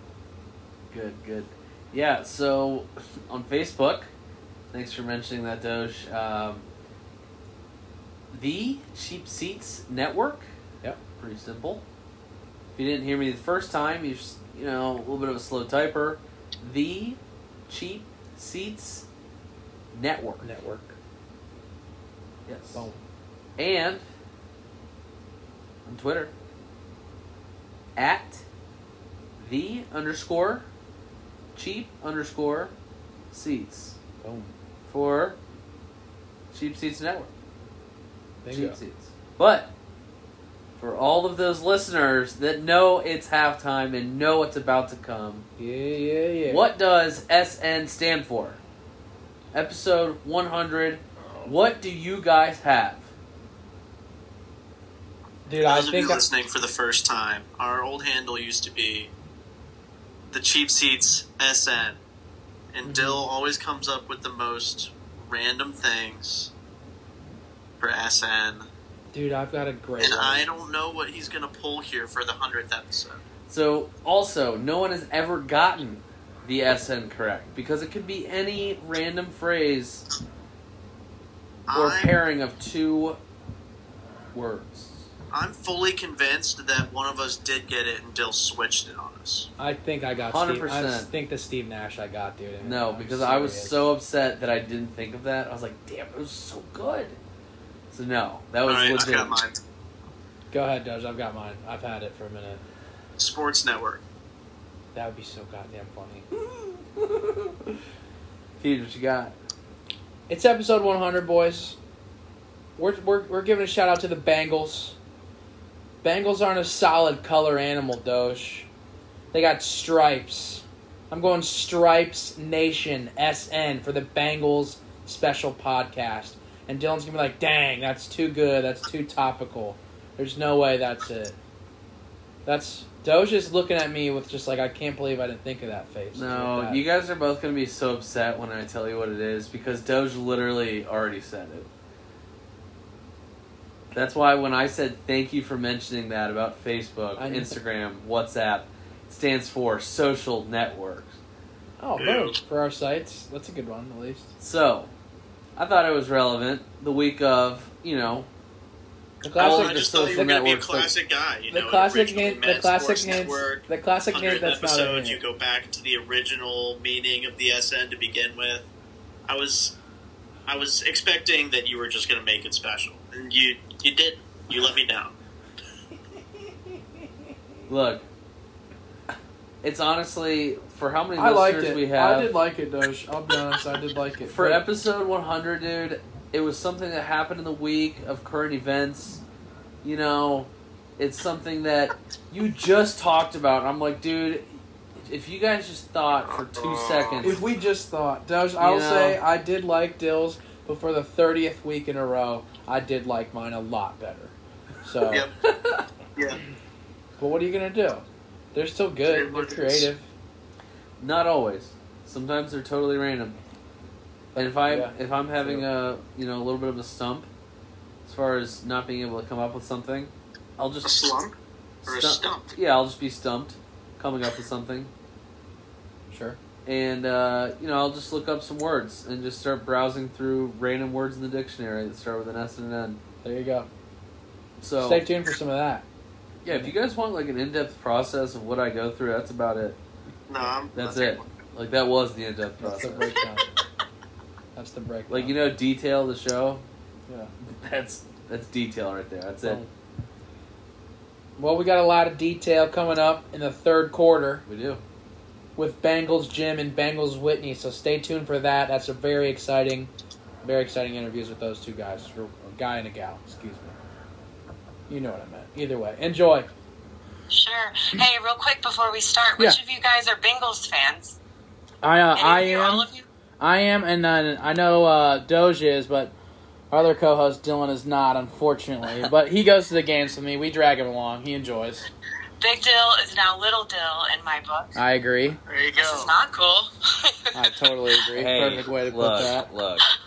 It is what it is. We all have our teams. I support them. I just don't root for them, especially against my team. So. Uh, all right, all right, all right. You gotta you gotta blame his mom for that one. She's a Cleveland fan, so she's the one who poisoned him. Ooh, ooh, it's the Browns too, huh? Yeah. yeah, the Browns and the It's not the Steelers or the Ravens, though. So Yeah. I mean, if, if it had to be another AFC North team, that's that's okay. They're still in Ohio, I guess. Yeah, we share the most in common. At least it's not the Steelers. That's all I'll say. That's Respectfully, I agree to disagree. That is the worst team. that's. Wow. That's, that's awesome. hey, we were literally created as a rival for you guys. That's like true. we're kind of the like Paul Brown's version of "screw you" to Cleveland is our motto essentially. I like that. You Yeah, know what? You're right, Libby. Screw you, Dyl. yeah I agree. Yeah. All right, sorry about that. Go ahead. No, no problem. Lil Dyl now. Lil I just Dyl. wanted to go ahead and have that fight out of the way. No, Uh, perfect. that We was might just keep all that in. It was perfect. Um, well, ladies and gentlemen, tonight we have a very special guest. If you're a Bengals fan, you're on social media. I'm sure you've heard of her. She's all over the place. She's got great stuff, great takes, and she's always got good, positive Bengals vibes. And we want to thank her for coming on the show for our 100th episode, where we're getting all these crazy Bengal fans together. It is Bengals Whitney. Whitney, how are you tonight? hey, everybody. I'm good. I'm doing really good. Perfect. We love to hear it. And the first question we like to ask all these Bengal fans that we have on is why did you pick the Bengals or how did you become a Bengal fan? We always love to hear people's stories about, you know, you know, was it some old grandpa that went to a game a long time ago or maybe it's just the colors or I know somebody said Garfield was a reason that they liked the team. So what's your reason for liking the Bengals? well, Garfield is a great one, Right. and I'm definitely a fan of lasagna, so I get it. Yep. Um, but no, I think, like a lot of people, the team chose me. I certainly did not choose the team, and it was not an old grandpa that got me into it, but it was my uncle, Okay. uh, my uncle Mike. And I feel like uh, my first little kind of toddler pictures when I was two years old, I'm rocking this really badass, I might mention, mm-hmm. sweatsuit, Bengal sweatsuit, gifted to me Heck by yeah. him that Christmas. And I didn't know anything about football, obviously, obviously, too, but Right. you know, kind of ever since then, that's been my only team. So, yeah. yeah, born into it. Perfect. Same here. My uncle got me into it as well. So, Dyl? Yeah, so I mean, how long have you actually been going to games then? When was you know when was the first game, and then you know, I guess now you just kind of go how often? I mean, are you going full time season ticket holder, or do you you know make a game when you can? No, I'm I'm a terrible fan in that way. Um, so I haven't attended a ton of games live. To be honest, I I know I went um, in the early '80s with my Oh, mom. that's awesome. um, was my first game. Um, couldn't tell you who we were playing. I believe the last game I went to is several years ago when I know it was a Steelers game and we beat the Steelers at home. So however long ago that Oh, was, nice. Heck yeah. uh, but it was wonderful. It was euphoric. Um, That's a great one to be there for. Yeah, and then you know, so I've just kind of gotten to games as I could. I'm kind of one of those people who I love the atmosphere and I love going occasionally. And I, you know, the last few years I've really picked up my enthusiasm and study of the game, and so I want to go back for sure.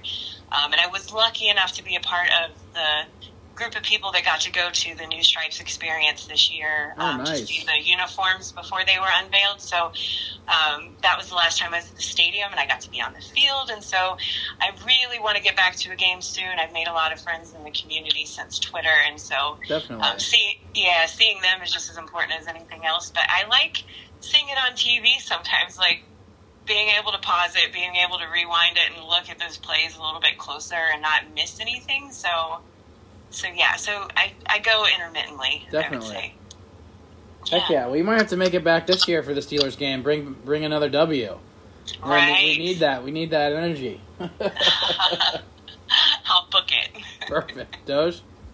Yeah, so you've got your your Twitter account that you've gained a lot of momentum on, and obviously you've, you've been able to get that uh, that experience with the new jersey unveiling. Uh, what kind of made you get into you know being more of a, a social media personality and, and following the team? What was the start of that?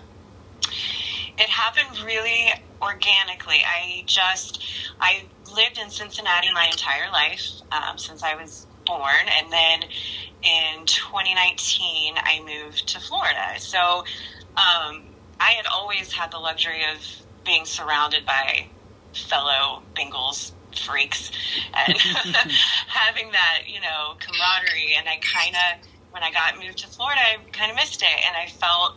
Um, I remember distinctly one day looking for something about the Bengals, some kind of news, and noticing that Twitter's were like Twitter was like I don't know an hour ahead of everybody else. By the time Right. I saw an article, everybody had already seen it, and any kind of news things happened on Twitter first, and so I just made an account specifically for Bengals just so I could kind of feel like I was still connected to the community, even though I moved several states away, and so that I could get news about them first. And um, then, yeah, that's kind of what I what I did, and made a ton of friends along the way. So Definitely. No, that's awesome. Really cool story.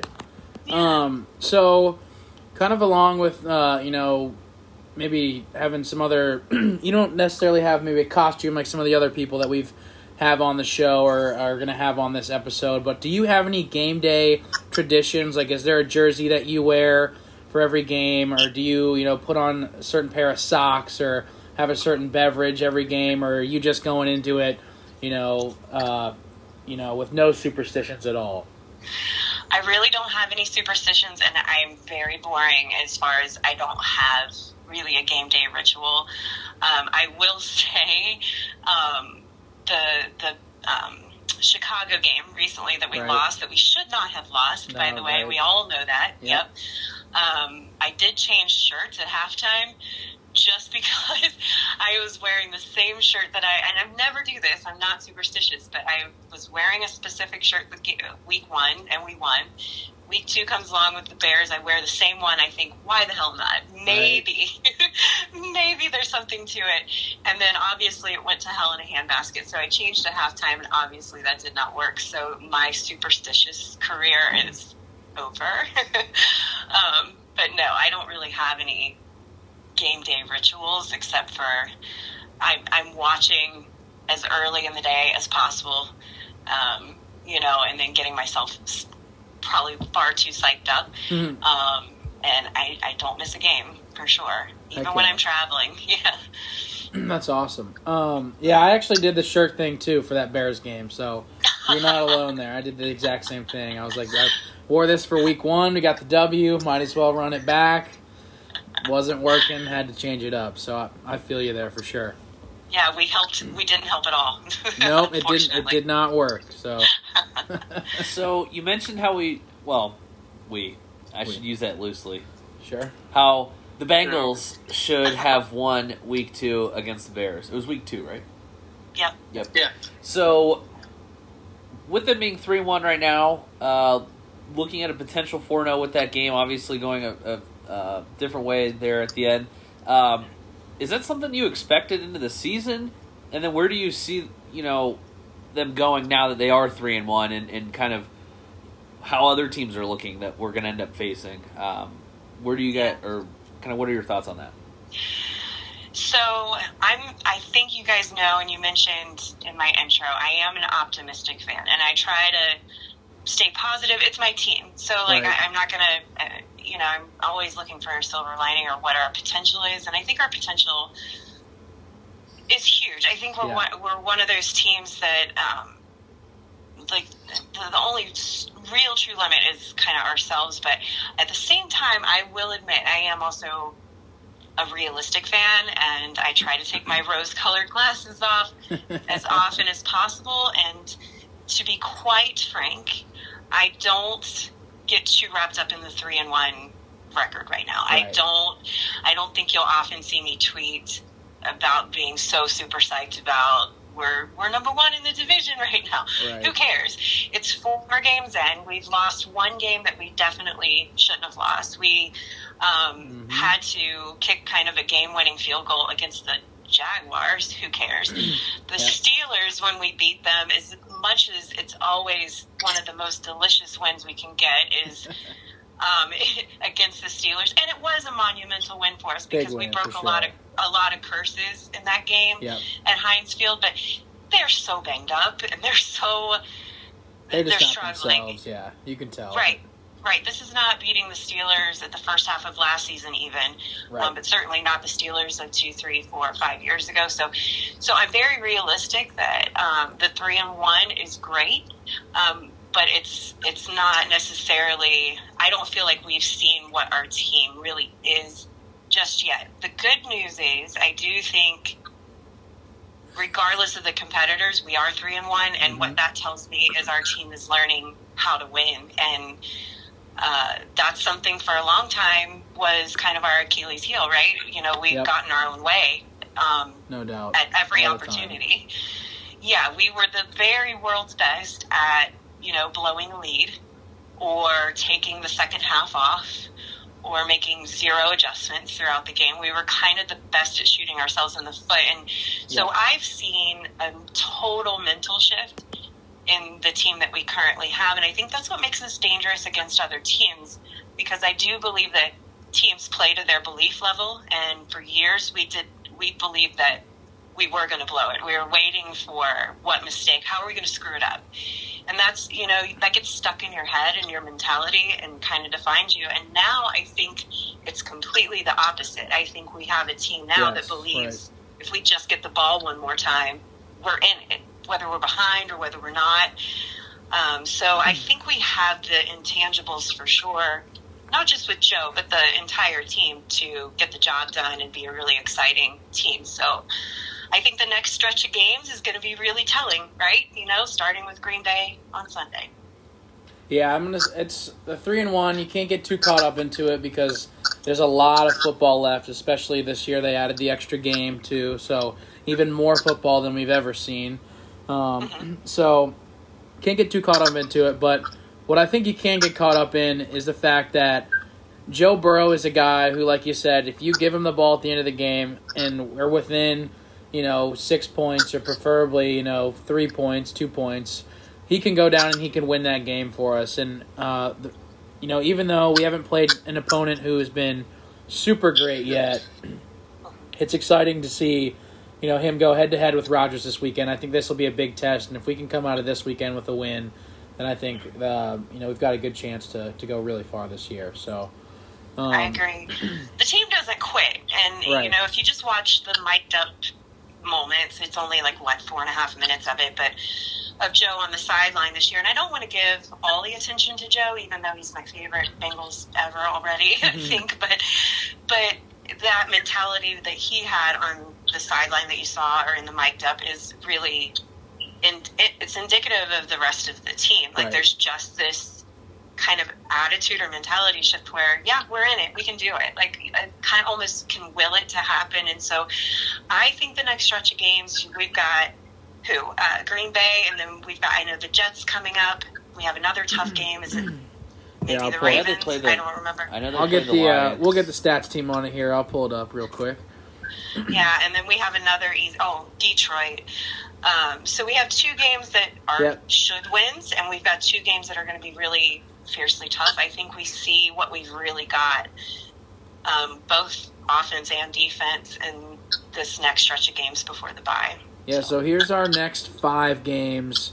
We've got the Packers, the Lions, or at the Lions, we're at the Ravens, we're at the Jets, and then we're home for the Browns uh, November 7th. So that's our next five games. So a couple we should win there, a couple divisional opponents, which is always a tough game, especially going into Baltimore. So it'll be a good test to see where we can come out of that and see what we look like for sure. Yeah, I agree. I'm most interested, honestly, this week on Sunday, what our defense does to contain Yep. um, Green Bay's offense. You know, Yes. that's what I'm most curious about because they've looked great, haven't they, so far? They've looked awesome. I'm really excited with how they've looked. I did not expect them to come in, be able to do what they did in some of these games, especially uh, against the Vikings, holding that you know rushing attack to as few yards as they did, and you know just really sticking it to some of these teams. So I'm I'm looking forward to see how they handle Aaron Rodgers because he's one of the toughest matchups in the league. For sure. Yep. So, Doge? Who Dey Yeah, on Sunday. Oh yeah, absolutely. Who Dey? Doge, go ahead. With, Rodgers coming to town, we'll certainly have to bring the energy. Um, you know, but I mean, you kind of already touched it a little bit with how the, the team is different. The team energy is a little bit different. But can you go, you know, how would you describe, you know, not only the team, but like the fan base, what the energy is like around, you know, the people you talk to and, you know, what you see on the field as well? You know, I think I think it's it's a mirror image. You know, we've got a team that that kind of believes in themselves and is very much like it or not. We we got rid of some players that for a long time were favorites of Bengals fans, and that was tumultuous when that started happening. You know, when you start losing Dunlap and Yep. you know Carl Lawson and all these guys that were kind of staples in the locker room. But what has AJ been so obvious, yeah, and what's been so obvious is it was never about whether or not they still had game in them. Obviously, several of them did, um, but it was. I think we're at a place now where the slate is completely fresh, completely clean. We've got. Um, I think we've done a brilliant job in free agency. To be quite honest, picking up these guys who have the the right attitude for the locker room. The chemistry is just right, and they come in with this, you know, super fresh perspective that. Who cares if it's a primetime game? I mean, we're used to winning primetime games. Who cares if it's, you know, the Packers? I've beat the Packers before. I've played on the Packers before. You know, like there's this. We had so many skeletons in our closet. We had so many ghosts from shitty seasons past, part of my language, Right. you know, that, that we don't have anymore because none of those guys pretty much were, were there. And I think the fans are picking up on that too. There's just this thing, you know, I was talking to Who Bae the other day, Jess, Captain Obvious's wife, Yeah. and, and, you know, we were talking about how, you know, for every other season prior to this, pretty much, if, you know, we had to kick a game winning field goal, we were scared to death. Now, we're excited when Right, our kicker yeah. has the opportunity to take a take a shot at a field goal. Like put him in at sixty yards. We don't care. Like we believe. And then same thing with our quarterback. You know, it's a, it's you know how I don't like drawing comparisons to Joe and Aaron Rodgers, but there are some similarities in terms Yeah. of the mindset hmm at least. And the mindset is is that you know he, Rodgers believes if I don't care if there's thirty something seconds like he did last week left on the clock, give me the ball and we'll make it happen. Like you can kind of force it to happen, and you see the same mentality at least Yep. with Joe, and I, that spills over in the locker room, but also to the fan base. So I think you see a fan base who just doesn't give up and want to walk out of the game at the fourth quarter like they used to, because there is a chance. There's still a chance. So, so yeah, I think that's kind of the fan base is very much a mirror of I think what's going on in the locker room. Yeah, we were all uh, we were all at the game Thursday night, and it was packed till the end, and everybody was going wild there. It was an awesome, awesome experience. So we, I can definitely feel the difference there. I've been to quite a few Bengals games over the years. Try to get to at least one a year, and, and you can tell that sometimes the stadium's a bit empty, and as the game gets on, it gets a little bit more empty. But that was not the case uh, Thursday, and I doubt that will be the case um, this Sunday here against the Packers. I think it's going to be a really good game.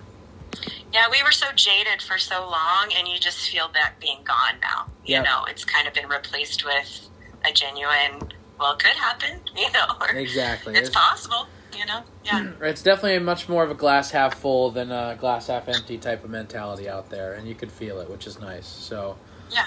uh, Yeah. we've got one more question here for you before we um give you the floor to maybe promote some stuff. But uh, let me just do that first, I guess. What is your or who is your favorite Bengal of all time, if you had one? Oh, Jesus. I know, of tough all question. time, not of current. Of all time, yeah, I know it's a real tough one to nail down just to one, but I guess you can give a couple if you need to. But um, Well, I'll just, I'll, you could do ones like one question. per era if you want. You know. no, I'm not going to do that either. I think I think right now, I, if you say of all time, you know, there's so many to pick from. There's the Munozes of the world that are just unbeatable. But uh, for my money, I still am completely obsessed with Chad Johnson. Yeah. Um, yeah, I and he Chad. continues to be the gift that keeps on giving, right? You know, He's he's still he's still incredible. Um, and it doesn't matter what's going on. If I see something with his highlights, whether it's highlights of his mouth and running it, or whether it's his antics, or whether it's his phenomenal plays, um, oh yeah. you know, you can't help but stop and watch it. Right? No, he was so best, awesome Best show on earth. Yeah. Yeah. So awesome, and his celebrations were so great. Um, you know, hopefully he can teach some of those to some of the guys we have now because he was so so much fun to watch and so much fun to tune into. Like, oh, what is he going to do this week, or Oh yeah. who's his matchup this week? You know, how many touchdowns is he going to have, or how many is he going to predict that he's going to have? Yeah. Because he was always talking, which was great. So Yeah, it was great at psychological warfare, and then also he never lost his enthusiasm for the game. And I think that's something that is a good lesson learned. Yep. Even if you're one of those players that's not going to act a fool like he did, it, just knowing that it does matter to not lose how fun it is and how exciting it is to play in the NFL. So, Absolutely. Um, well, we want to say thank you here again, um, and we want to give you the floor here. If there's anything that you want to promote or any people that you want to, you know, shout out here while you're you've got the floor, we just want to say thank you again. And um, here you can go ahead and give some shouts out if you want, or shout outs if you want. Excuse me. Sure. Um, I will say a shout out to Who Bae at Who Bae Nice. on Twitter. That's Jess, aka you know her as Captain Obvious's wife. She has started a great podcast uh, web show on YouTube um, that's all female. Uh, Nice. driven and led. It's the first one, I think. So yeah. uh, that's been fun. Um, we have a great community of women that follow the Bengals that are really savvy, they're really smart, and they're really competitive. So, um, so that's been a blast. And then uh, Captain Obvious, or uh, um, Bengals captain is wonderful. Uh, I met the Bengalorian and Nice. Oh, uh, nice. Jim. Yeah, and those are two really stand-up dudes um, Cool. that I definitely suggest everybody follow. Yeah, funny enough, we uh, already had Captain uh, Bengal on here, Captain Obvious, Bengal Obvious, and we're interviewing uh, Who Bae tomorrow. So, and uh, Bengal Jim later today. So we got the whole gang up in here. We appreciate you giving everybody a shout out, and we want to say thank you so much again for taking the time out of your day to come on our show, talk a little Bengals with us, chop it up, and uh, hopefully we can uh, do this again maybe with like a Super Bowl celebration or something like that sometime sooner later in the season for playoffs or something. So, thank you very much. Yeah, thanks for having me, all of you except for Dylan. He can pick it up. yeah. yeah, no need All to right, thank the well, Browns fans. thanks. You too. Yeah. Thank you very much, Whitney. We appreciate it. You have a great rest of your day. yeah. Thanks so much. right, bye. All right, bye. Thanks, Whitney. Third quarter coming up. All right, that's going to do it for our interview with Bengals Whitney. And now we're going to move on here to our interview with Bengals Jim. So check this out. It's a really good one. I know you're going to enjoy it. Ladies and gentlemen, tonight we have a very, very special guest. Like we said all throughout this podcast, we're bringing out the biggest Bengal fans here for episode 100, and there may not be a bigger Bengal fan than this guy right here. He's got the longest running tailgate in Bengals history. I'm sure you recognize his silhouette with the hat there. It is Bengals Jim. Jim, how are you doing tonight, man? Man, episode 100, Who Dey, Big, and Big Dog. Hey, hey, uh, Who Dey, man. We're excited about the season, and I'm, I'm happy to be here with you guys. Who dey, who dey, baby. Yes, Three and one. The vibe around the team right now is awesome. I'm excited. We got a big game coming up Sunday.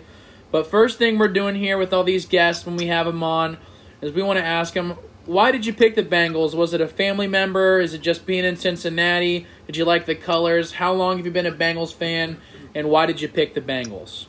I'm going to keep this simple as hell because it can get complicated, but I'm just going to tell you. 1981, I was 11 years old. My Sure. first football game I ever watched was that 1981 first game of the season against the Seattle Seahawks. The Bengals were down 21 nothing at halftime. Ken Anderson was awful. They put him on the bench at halftime. Turk Schonert came in, won the game in the second half, and then Ken Anderson went on and went win the MVP, and the Bengals went to the Super Bowl. I was hooked ever since. I'm a diehard fan since 1981, Heck guys. yeah. So no complicated story, man. Just I'm a diehard fan, born and raised in Cincinnati. My city, my team. I'm a Cincinnati Bengal fan, diehard through and through, brother. Absolutely. Love it, man. That's a great story. And yeah, that was a heck of a year. So you, I'm sure you picked a good time to join if that's the year you oh, joined. Oh yeah. what a yeah. what a time to start watching. So, how long have you actually been going to games then?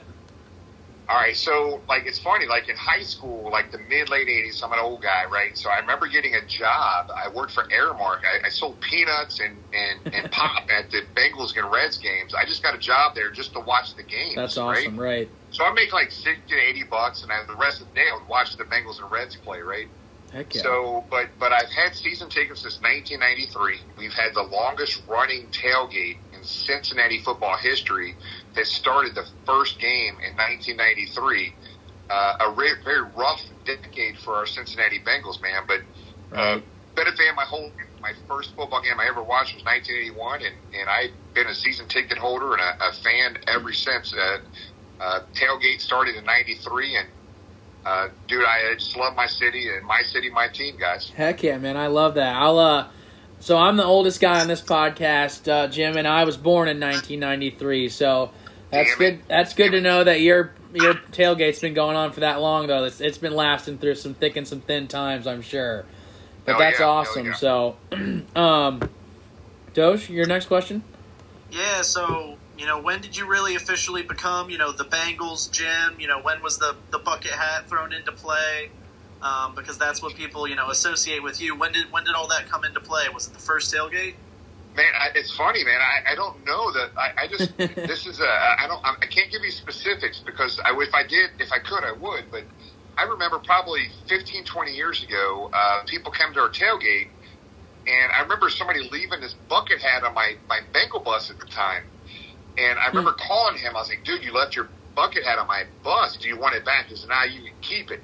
Oh, the guy yeah. never came back to the tailgate, and I've worn that bucket hat ever since. It's been, I don't know, 20 years I've had this stupid bucket hat. That's It's, awesome. and, and I don't face paint or anything like that. I just have this stupid bucket hat, and it's been my thing. It's it's been my thing ever since. Maybe for at least, I would say at least 15 to 20 years. And it's not like some specific thing I did. It was just somebody left the bucket hat on my bus one day, and they never came back, and I put it on, and, and the rest is history. You definitely rock it, man. It's definitely something that people recognize. I know uh, my uncle's had season tickets for a while, and he was like, "Oh, you're gonna have Bengal Jim on, ask him about the hat and stuff," and he's always recognized that. So, um, so it's I know you uh, you've got the longest running tailgate here in Cincinnati. But what other kind of game day traditions do you have, or what kind of goes into the tailgate for you guys? What kind of prep goes into that? Is there some cooking that's done the day before?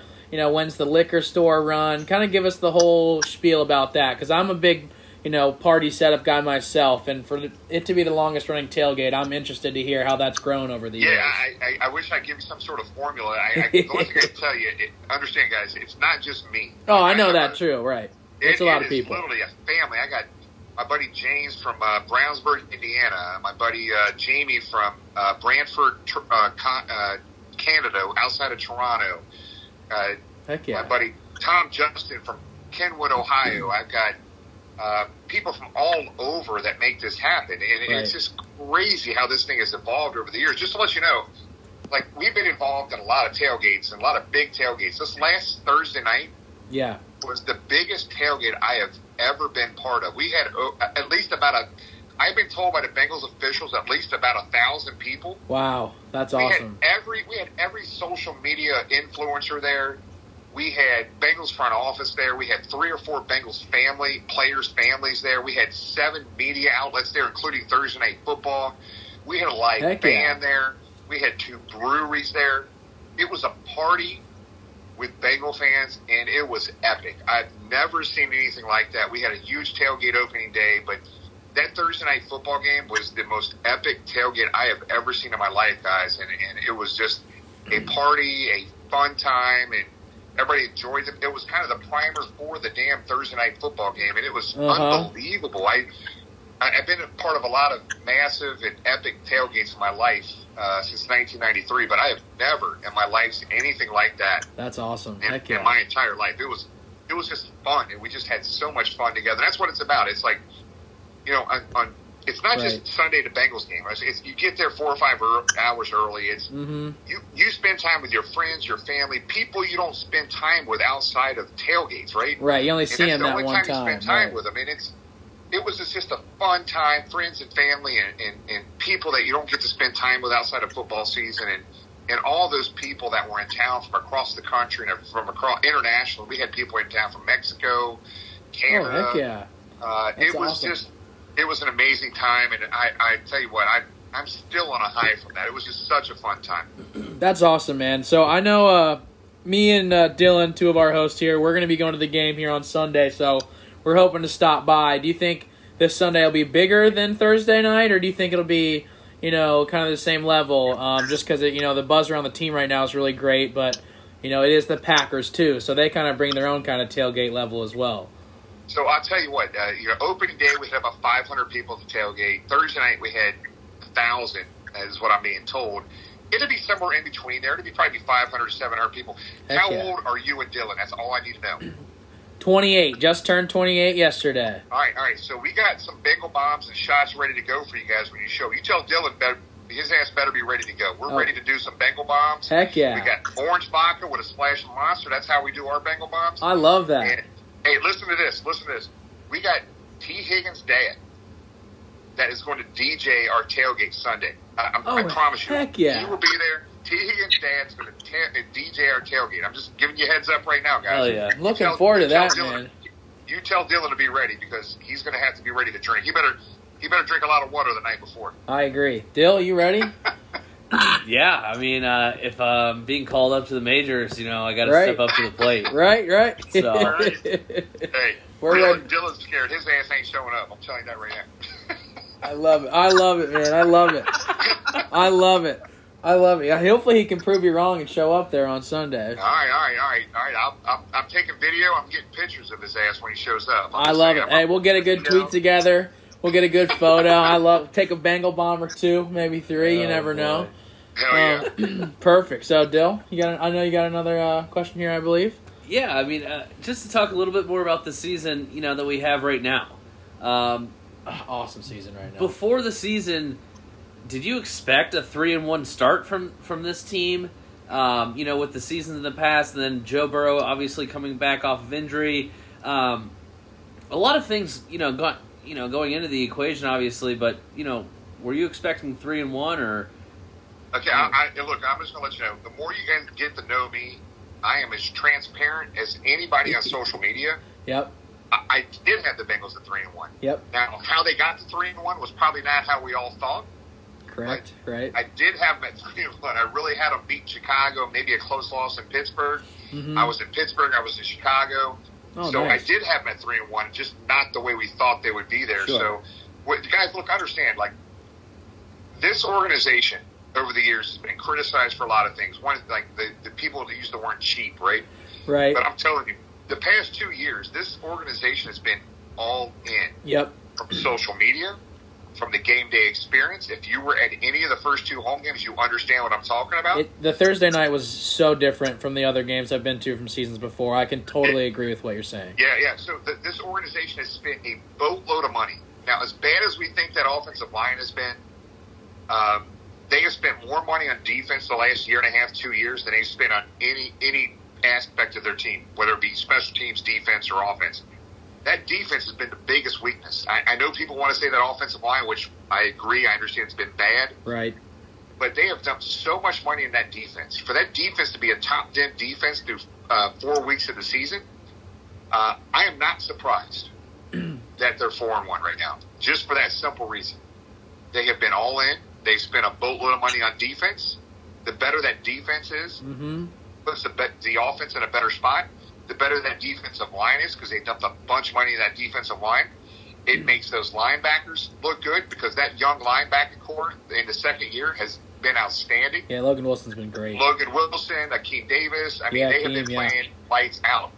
That that safety position has been a strength of this team, and that's doubt. that that corner position has been, been very strong as well. They've dumped a boatload of money. So, very honest, I am not surprised with three and one, and to be honest, I will not be surprised when they're four and one Heck after yeah. this Sunday against the Green Bay Packers. I'm really looking forward to the game, man. I'm looking forward to seeing how we go toe to toe with Rodgers. It's a real a real test to see if the you know the Bengals are for real. Some people kind of question some of the teams we've played so far, but you're not going to question a win against the Packers. So this will be a real, real good good test for us to and see if we can actually you know possibly be a playoff team or if we're you know just got some early wins here. So I'm really looking forward to it. Absolutely, I, I would tell you the, the the first biggest game in Zac uh, Zac's career as a coach Yeah, uh, was the Pittsburgh game, uh, and he, he did what he had to do. I was there for that game. The second biggest game right now in Zac Taylor's coaching career is this Sunday against the uh, against the Green Bay Packers because if they can pull this off, which I really think they have a serious shot of doing, Yep. And you go four and one, they just open the eyes of the entire NFL. And then you go into Detroit, who is, to be honest, very bad. And I'm telling you, uh, I think this is an eye opener. As much as we love the University of Cincinnati and our Cincinnati Bengals, Cincinnati UC beating Notre Dame, the Bengals beating Green Bay this week will absolutely be an eye opener to the rest of the NFL, Yeah. just like that. I'm, I'm excited about it. No, no doubt. It's definitely it'd be a, a nice, uh, a nice feather in your cap, if you will, to have, um, or a nice, you know, seal of approval from the rest of the league. I think with a win like that. So, Absolutely. Doge, go ahead. So we've got some big guns this year, Jim. But uh, you know, you've been a Bengals fan for a long time, so I got to know, you know, who's your favorite Bengal ever of all time? All right, dude. I'm so sorry, man, because I'm an old, old dude. So I feel really old right now talking to you guys. I No. feel bad about this, but no No, problem. no, no. no. but if I have to pick my number one, my number one, and I'm not going to pick a quarterback because that's too easy. I Right. love Kenny Anderson. That was the guy I grew up with. But my number one overall best top to bottom Cincinnati Bengal player in my lifetime was James Brooks. That guy, Oh, yeah. I'm telling you, I wish you guys would have seen him play. Uh, this guy was pound for pound the toughest, best running back in NFL history. This guy would run through you, over you, by you. He could run between the tackles. He had the speed to get outside tackles. He had great hands. Boomer would always hit him on swing passes and passing routes. James Brooks. I love Ken Anderson. I love Ken Riley. Isaac Curtis. These guys were just studs. But, dude, if you would have got to see James Brooks play in his prime, you would feel the same way. I'm gonna have to ask my uncle about him. He's been a Bengals fan for a long time, uh, probably similar length as you, and I'll have to ask him about James Brooks because I've I've James not heard of James, James Brooks. Brooks. James Brooks was a beast. I'm telling you. I'm looking him up right now. Heck yeah. Either way, Dyl, I know you Awesome. got one real more. deal. The real deal. Dyl, one more, I think. Yeah, so I just want to know, like, what's your favorite Bengal memory? Is you know James Brooks a part of that? You mentioned You know a lot what? of players so far, but what's your favorite?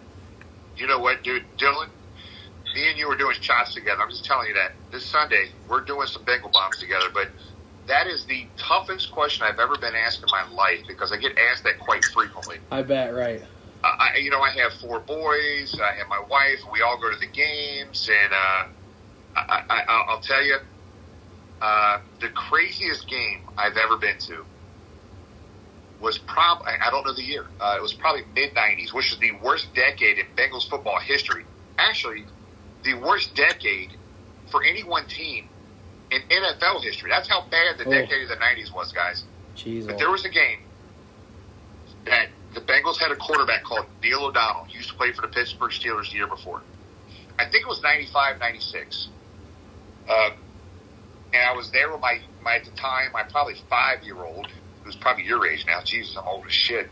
uh, but, but the Bengals had the ball with like maybe, I don't know, a minute left. They faced a fourth and 25 from their own 10 yard line. Neil O'Donnell throws this fourth and 25 pass to this guy named Carl Pickens, Yep, who was Carl Pickens. stud, Yep. and just goes up above the DB, James Washington, takes it down, gets the first down. Well, two plays later, with no time left on the clock, he fakes a spike. Pittsburgh Steelers, big rivalry in Cincinnati. Neil O'Donnell goes to spike the spike the ball to stop the clock, fakes the spike Oh my. fakes the spike and throws to Carl Pickens over the same DB he just beat two plays earlier for a touchdown to end the game. Guys, I'm telling you, look it up. Neil O'Donnell, I think it was 1995. Golly. That was probably the most memorable game. I, I've had a lot of them, guys, but you told me to pick one. That's no. I mean that's. I mean, if you're there for that, holy cow, man, that would be I, I tell you, amazing. it was the craziest thing I've ever seen. Carl Pickens goes over the DB, no time left on the clock, and, and they think we're spiking the ball to stop the clock. And Neil O'Donnell just throws it up in the end zone of Carl Pickens. Corey Dillon was on that team. Uh, Oh, yeah. it was it was absolutely epic. A great time in Cincinnati football history. That game was one of my top five games ever as a Cincinnati Bengal fan. That's yeah. amazing. What a great game. I'm definitely gonna look that up after this. Look that shit up, man. I got video of that stuff. You know, I post a lot of videos on social media. Oh yeah, media. I know. I love I am- I love checking out all your old videos. I'm a. I love looking at old school stuff like that. So I, I always you appreciate your hashtag, posts. hashtag Cincinnati football history. It's going to be on there, man. As a matter of fact, when I get off this, I might have to repost that because that's one of the most epic games, probably one of the top ten games ever Heck since yeah. 1968 in Cincinnati football history. That's how crazy that game I was. mean, it's got to be. That sounds like one of the craziest endings in you know in football in general. And so. I mean, I can't wait to go check it out. So, um, well, Jim, we want to give you the floor here. Just give you the time to. I don't know if there's anything you want to promote, a charity, or obviously your tailgate. If you want to let people know where that's at, or uh, if there's some people you want to shout out here that help you out with your tailgate or whatnot. Um, we just want to give you the floor on our podcast because we, we thank you so much for coming on. So we want to give you some time to thank some other people or you know give some shout outs. So uh, the floor is yours. brother. I mean, I, I appreciate you having me on. It means a lot. I just love this stuff, and I just love the the new generation of Bengal fans coming up, and they get to see. I want you guys to experience what I experienced as a young man in '81 and '88. Heck yeah, You guys have never seen anything like it. You, I love the Reds, I love the Bearcats, right? right. But there is nothing in Cincinnati. Nothing can compare when this city is on fire and the Bengals are doing well going to the playoffs, I cannot wait for you to experience that this year because there's no passion in the city like you will see when this Bengal team gets catches fire in late in the year and goes to the playoffs. But I, I will tell you, um, you know, a couple things. You know, from a tailgate perspective, our platform that we do, we have a live podcast we do every Tuesday night. Uh, we, we stream live to Facebook, Twitter, and YouTube. Heck yeah. Uh, we get you know tons of former players on from the 70s, 80s, 90s, and 2000s, uh, and even a lot of current players. Uh, that's great. That's fun for That's us all to see yeah. and watch. But but guys, I'm going to tell you right now, this platform has opened my eyes to on a whole other level. We have raised, we have brought 12 different charities, local charities, to the table through our tailgate Oh, platform, wow. whether it be through the through the tailgate or our podcast, our live uh, feeds that we do. Guys, we have raised you as Bengal fans have raised twenty eight thousand dollars Wow. in two thousand twenty one. We just recently did a big uh, a big charity fundraiser for the Alzheimer's Association. In two weeks, we thought we, it was going to real be a real struggle for us to get to twenty five hundred dollars. Oh man, wow. In, in, in less than 24 hours after our initial Tuesday night podcast that we did, our live show that we did, Right. we hit that in less than 24 hours. Jeez, oh. Heck yeah, man. It just it just closed out this past Tuesday at ten thousand one hundred dollars, which put us over twenty seven thousand dollars, almost twenty eight grand. And guys, what's really been impactful for me is to see Bengal fans, not just locally, not just nationally, but internationally. oh wow. This following this following that the Bengals have is absolutely amazing. We have a map that we put on our tailgates on a giant court board. It's the United States, it's North America, South America, and, and giant stuff from the from the uh, continents across the country. In the Right. last four years, when when Bengal fans come in town from across the country and across the across internationally, basically what they do is they take a pen and they will put it where they're from in the country or or state that they're right. from. That's So just to be very clear, that's awesome. this has only been four years. We have pens in 43 states. Wow. We have pens. We have pens in 23 different countries. Oh my god. Opening day, opening day, we had two different groups. We had no idea. They didn't know each other. Two different groups from Japan that came in. Wow. Within 20 minutes of each other, they put pens in Japan. And they were talking to me in broken English, like, hey, we see other people here from Japan. Where they at? We introduced them to each other. It, it, it's, it's been amazing. So That's awesome. this Bengals following with this charity is not just locally, not just nationally. It's one of the biggest fan followings across the across the world, internationally. It, it's it's amazing to me, and, and, and people can say what they want about our city. It is a small city, but it has all the benefits and perks of a large city. Mhm. It is a hidden gem in the United States of America. And, no and our young viewers out there that are listening right now, I'm telling you, uh, they can believe me or not, but I'm going to be very transparent. There, this following is not just locally; it's nationally and internationally.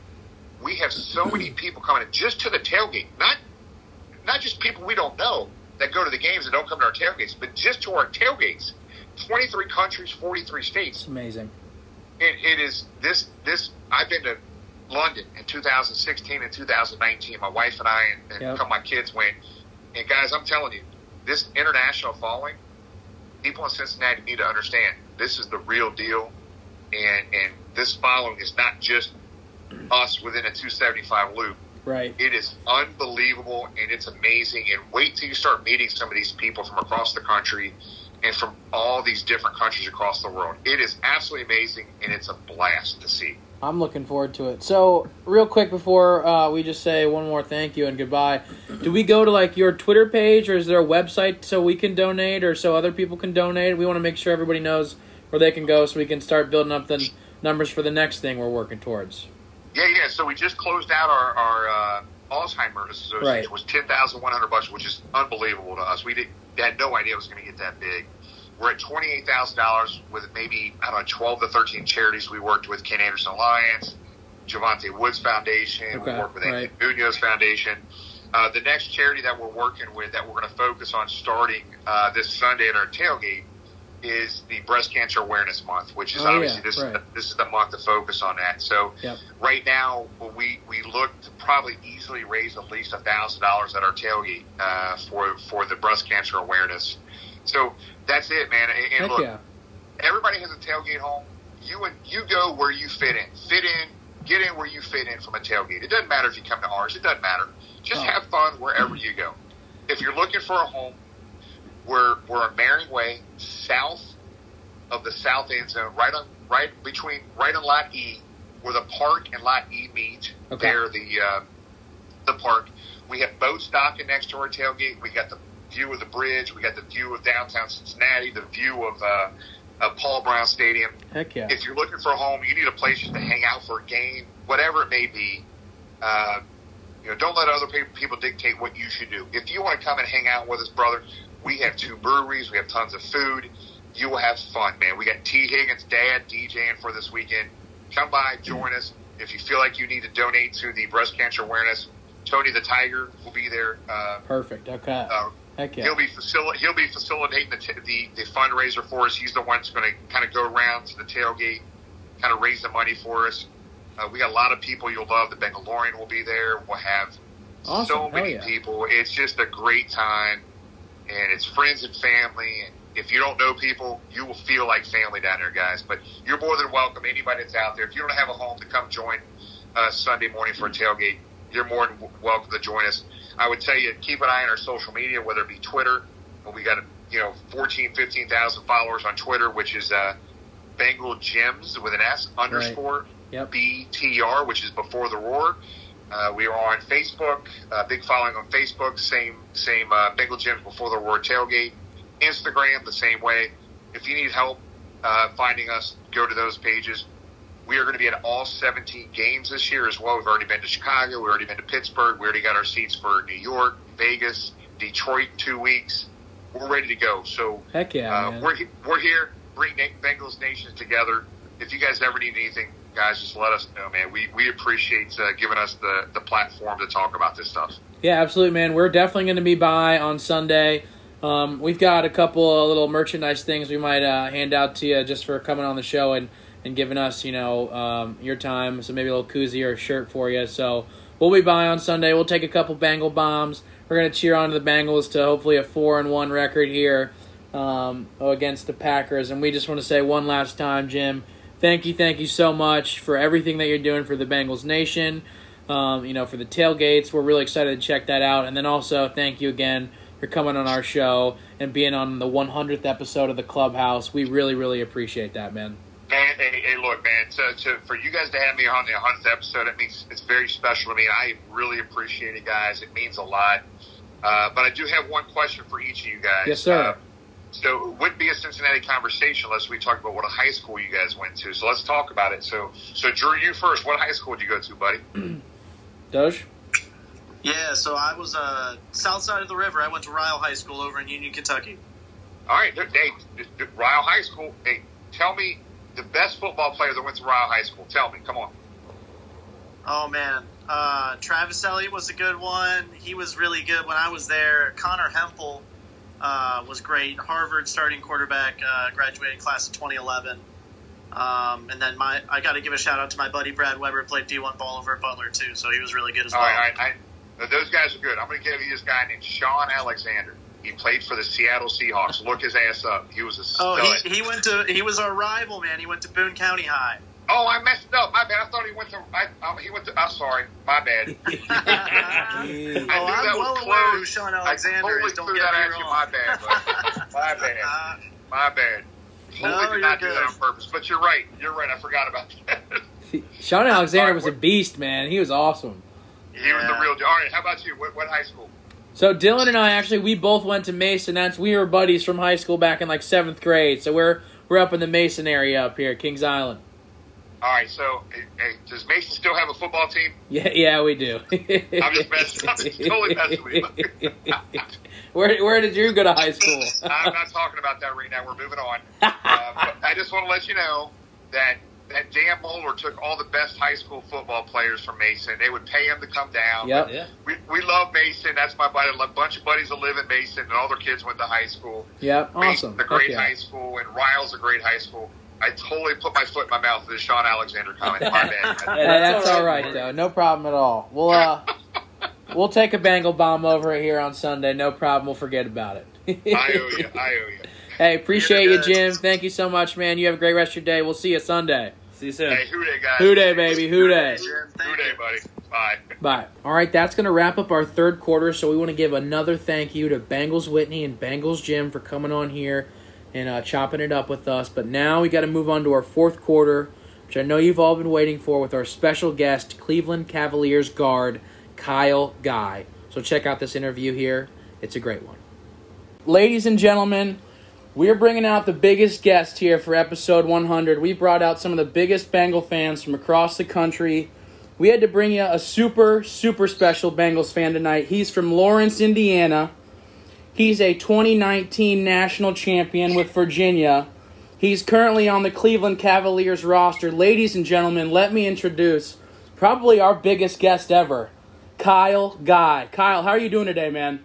I'm doing great. How are you guys doing? Excellent, dude. We are excellent. We are glad to have you. We are glad to talk Bengals here. We know you're a big Bengals fan. Not sure how many people know that. So uh, that's going to be our first question for you. We've been asking all the guests we've had on for our 100th episode. How did you become a Bengals fan, and, and why'd you pick Cincinnati? Yeah, so my dad is uh, born and raised in uh, Cincinnati, Richmond, Indiana area.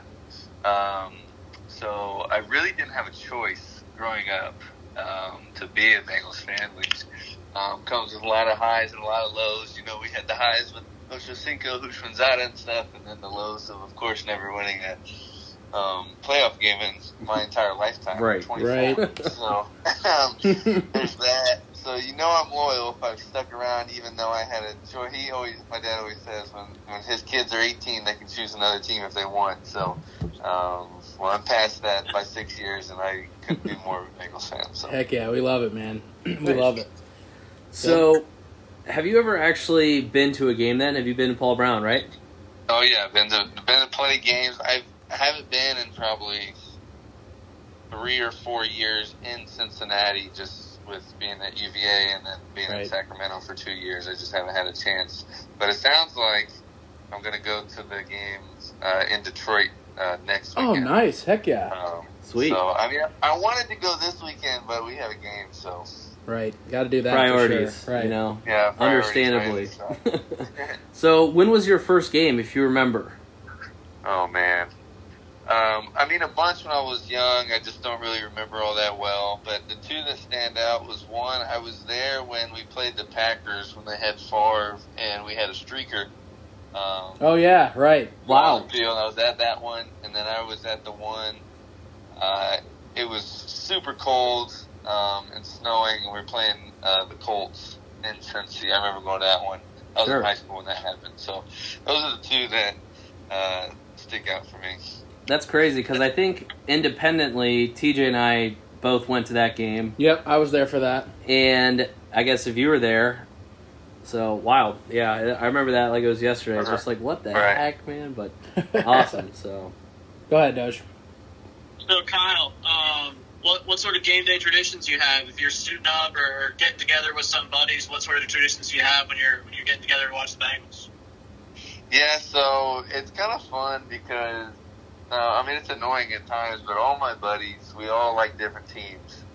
Um, I mean, being from Indianapolis, most guys like the Colts. Right. I got a couple uh, Chiefs fans, um, and there's some Oh, Bears nice. fans being around that area. So yeah, sure. um, pretty much we try to do our best job to either go to um, I mean most of the time we're going to Hooters or Twin Peaks or B Dubs or something yeah. that has a bunch of TVs. Right. We can get wings and we can watch as many games as we want. That's pretty much um, how it goes. When, when I'm in season, um, which the past you know two now three years, um, I haven't been able to get with everybody, but I have my iPad, I have my laptop, and I have a TV, and they're all running with football. So, Heck yeah. Love that, man. That's kind of like how we do it over here. We got two TVs set up, and there's another game we can get on the iPad, we're definitely doing the same. So love that. We're gonna talk mostly Bengals, but I just wanna. Do you have any like NBA game day traditions? Like anything you do before a game? Like do you wear the same kind of socks? Do you put on your pants the same way? Do you wear like, you know, I know Leonard Fournette always wears his LSU jersey under his uh, NFL jersey. Do you do something like that for uh, your games? No, nothing that extreme. I take a like a twenty minute hot shower before games. Heck yeah. Um, I definitely do that. I pretty much listen to the same songs like over and over again, um, which they change from year to year because I get tired of songs or new songs come out. But um, for the most part, that's pretty much it. It's just um, I, I mean, for, if uh, I will watch like um, a movie or something before Okay. games, but for the most part, it's just I take a long shower and be with myself for a little bit, and uh, then go out there. I, I mean, I'm an extrovert, so I'm always topping it up with the team. Right. Hey, you're you're a bench god for sure. There's no doubt. You're love. right. Yeah. So I mean, Hell I yeah. there's not really a whole lot of tradition with me. I, I can go with the flow and spontaneous, but um, I always have to get my shower. Heck yeah. Um. Sure. So I know I saw you tweeted out. Uh, there's no reason the Bengals shouldn't be four and zero. So what record do you have them going this year? Because I think that they've got some some real good wins left in them as well. Yeah, you know, I definitely like we could be one and three also. Yeah. Um, just based on how close the games were and stuff, but you know that Chicago game probably feels like the more the most winnable of all of them that Right. we should have won. Um, so you know, I got a little bit of heat for that actually, saying that we could have been one and three, and that's absolutely true. But um, just as easily could have been four and zero. Um, I think we, uh, I think we're five and one going into the Ravens game. Okay. Um, and then, you know, I don't, 17 games this year. It's always so weird. I'm I know it's weird to add that extra one in there. Or 9 and 7 or whatever it is. Um, but I think we have a good chance to go uh, 11 and 6. Um, Okay. Heck yeah. No, I Eleven so, win too. Bengals season. Holy cow! I think it's doable, man. We're we're looking good. The offense is Look, firing. Yeah. If, You know? if we can get everyone, if we can keep everyone healthy, Totally um, right. Which I, you know, obviously, I don't know if they came out and said if Joe Mixon's not playing or not this weekend, but even if he doesn't, I feel like we can survive. But Right. I, the the defense, our our DBs and our defensive line, if that starts getting, you know, we'll be obliterated if we can't hold Definitely. those guys healthy. Yeah, we need we Um, need some healthy guys, and I think they said uh, Mixon did not practice, so I don't think he'll be playing. But you never know. Maybe they're holding him out, resting him out for the game. So we'll see. Right. Yeah. I mean, I think we could even survive one offensive line injury, maybe two, but I think our DBs and our defensive line is where we're pretty thin right now. Yeah, I, I agree. We definitely can't lose anybody on defense, especially the way everybody's been playing. They've been playing like an awesome unit. So Right. Well, I think I was just watching Max Kellerman actually. One of their bold picks or whatever was the Bengals winning, and they were saying that we have the eighth best defense, which yeah, um, is great considering the expectations coming in. right, totally. Yeah, I was not sure how the defense was going to look this year, but um, they've been proving everybody wrong. It seems like being top ten. Right. So We'll we'll see moving forward. But I mean, as far as you know, your eleven and six prediction, it seems like you have a pretty positive attitude and, and uh, energy. You know about the team. Is that something that is normal for you going you know into and through a season, or does this season feel a little bit different to you? Yeah, um, both. So, if you ask anyone in my family or my friends, me and my dad are the same person, and they're like, "So how are the Bengals looking this year?" We both say, "Super Bowl champs." Um, whether you know whether deep down we actually believe it or not, um, I do always, for the most part, have believed that we were going to be really good. But there is something different about this year. Um, I mean, the the hype around the just the city itself and and the fans and um, on Twitter. I know it's a smaller sample size, but just that gets me excited. And then yeah, having you know having Joey B behind center always Mhm. makes me feel pretty comfortable. Um, and No then doubt. again, the way the defense is playing and everyone seems like it's bought in. So it's awesome to see. I don't know. You'll have to get to a game in Paul Brown this year, man, because we were at the game Thursday night, and the energy there was unbelievable. And I heard uh, it's a sold out crowd here for Sunday, sixty five thousand people. So it should be pretty pretty good one this weekend as well. Yeah, I'm pretty. I'm pretty jealous. The Bengals actually PR team like reached out to me. and was like, "Hey, you want tickets to the Jaguars game?" I'm like, I, I I wanted to go so bad, but I just couldn't make it happen. I just had a kid, and then we I'm here in Cleveland trying to make the team, so it was just too much going on. But um, you know, we got the win without me there, so maybe maybe I'm not supposed to be there right now. Hey, maybe you can make it to that Super Bowl game if they make it there later this year. Oh, I'll be there. Don't worry. I'll miss the game. I'll miss the basketball game. hey, if, hey, if they do go to that, we'll all have to meet up for that one. I'll have to make it to that too. No question. No question. Doge, I, I think you got one for us. Yeah, Kyle. So obviously we've got some young studs here, but you got to have a favorite Bengal from growing up or favorite Bengal of all time. So so let's hear it. Who do you got? You got to pick one. Yeah. Um, I mean, all time Ochocinco. Um, I had a I had his fat head on my Yeah. Oh yeah. on my wall. I mean, I was just the perfect age for when he was going through his child please, child please, and Yeah. kiss the baby face. Um, you know, the grill, all that stuff. Hall of Fame jacket, river dance. Like that's that's my speed. Mm-hmm. Um, I'm actually uh, pretty good friends with Chris Evans. He's on team now. We're from the same Sure. city, so Oh, nice. Cool. um, he automatically gets bumped up to the top of my list. Definitely. Um, but I mean, I would also say that you know Joe Burrow's not far behind now. He's Yeah. just that good and that much of a difference maker. Yeah, he Joe Burrow's just a baller, man. And Chris Evans seems like he might Joey get some. Yeah, Joey franchise is what they're calling him, I guess, in the locker room. So I like that. I guess Chris Evans though he might be getting some good looks this weekend with Mixon being out. So him and uh, I think so too. His the Him way and he P. can, yeah, the way he can catch the ball just obviously gives him a little bit of an upper hand over Perine. But definitely. Hopefully he'll have a good game. That'd be fun Yeah. for sure. yeah, yeah, that'd be a blast.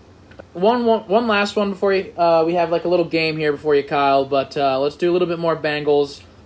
Do you have a favorite Bengal memory of all time, or favorite game that when you think of like this is Bengals watching? Sounds like it'll probably be with your dad, since you guys are big Bengal guys. Do you have a favorite Bengal memory with your dad, or favorite game that you've been to? Oh man. I know that's a tough one. It is a tough one. I would say just it's the little things for me. Just going to Cincinnati, uh, all of his side of the family is there, so all my uncles and stuff. Just going and tailgating and being in Queen City and going to a game, that kind of stuff is is priceless for me. Um, that was that's probably my you know favorite memory. My my least favorite memory because I just I I love and hate telling it at the same time. My least favorite memory is I had a basketball game in Kentucky and we were driving back in high. And I, this was in high school, Right. and um, we're, I have no cell service. I'm driving through cornfields from Kentucky to Central Indiana. Like I got nothing on the way there. Yep. So I'm on the phone with my dad, um, talking, and he's telling me about the game, and it's the game where uh, we eventually lost to the Steelers in the playoffs. Oh yeah. Uh, where Jeremy Hill fumbles and you know the two personal or the yeah, the penalties. interference gosh, and the no. targeting. And we're driving back, and I'm like as excited as I've ever been. I'm telling my buddy who's a Chiefs fan, my other buddy who's a Colts fan, like they've won Super Bowls, they know what it's like, Right. and I'm like so excited. We're finally gonna win a playoff game. Ugh. And my dad, as soon as Jeremy Hill fumbles, my dad goes radio silent. And I'm like, what happened? What happened? He's like, oh no. Oh no.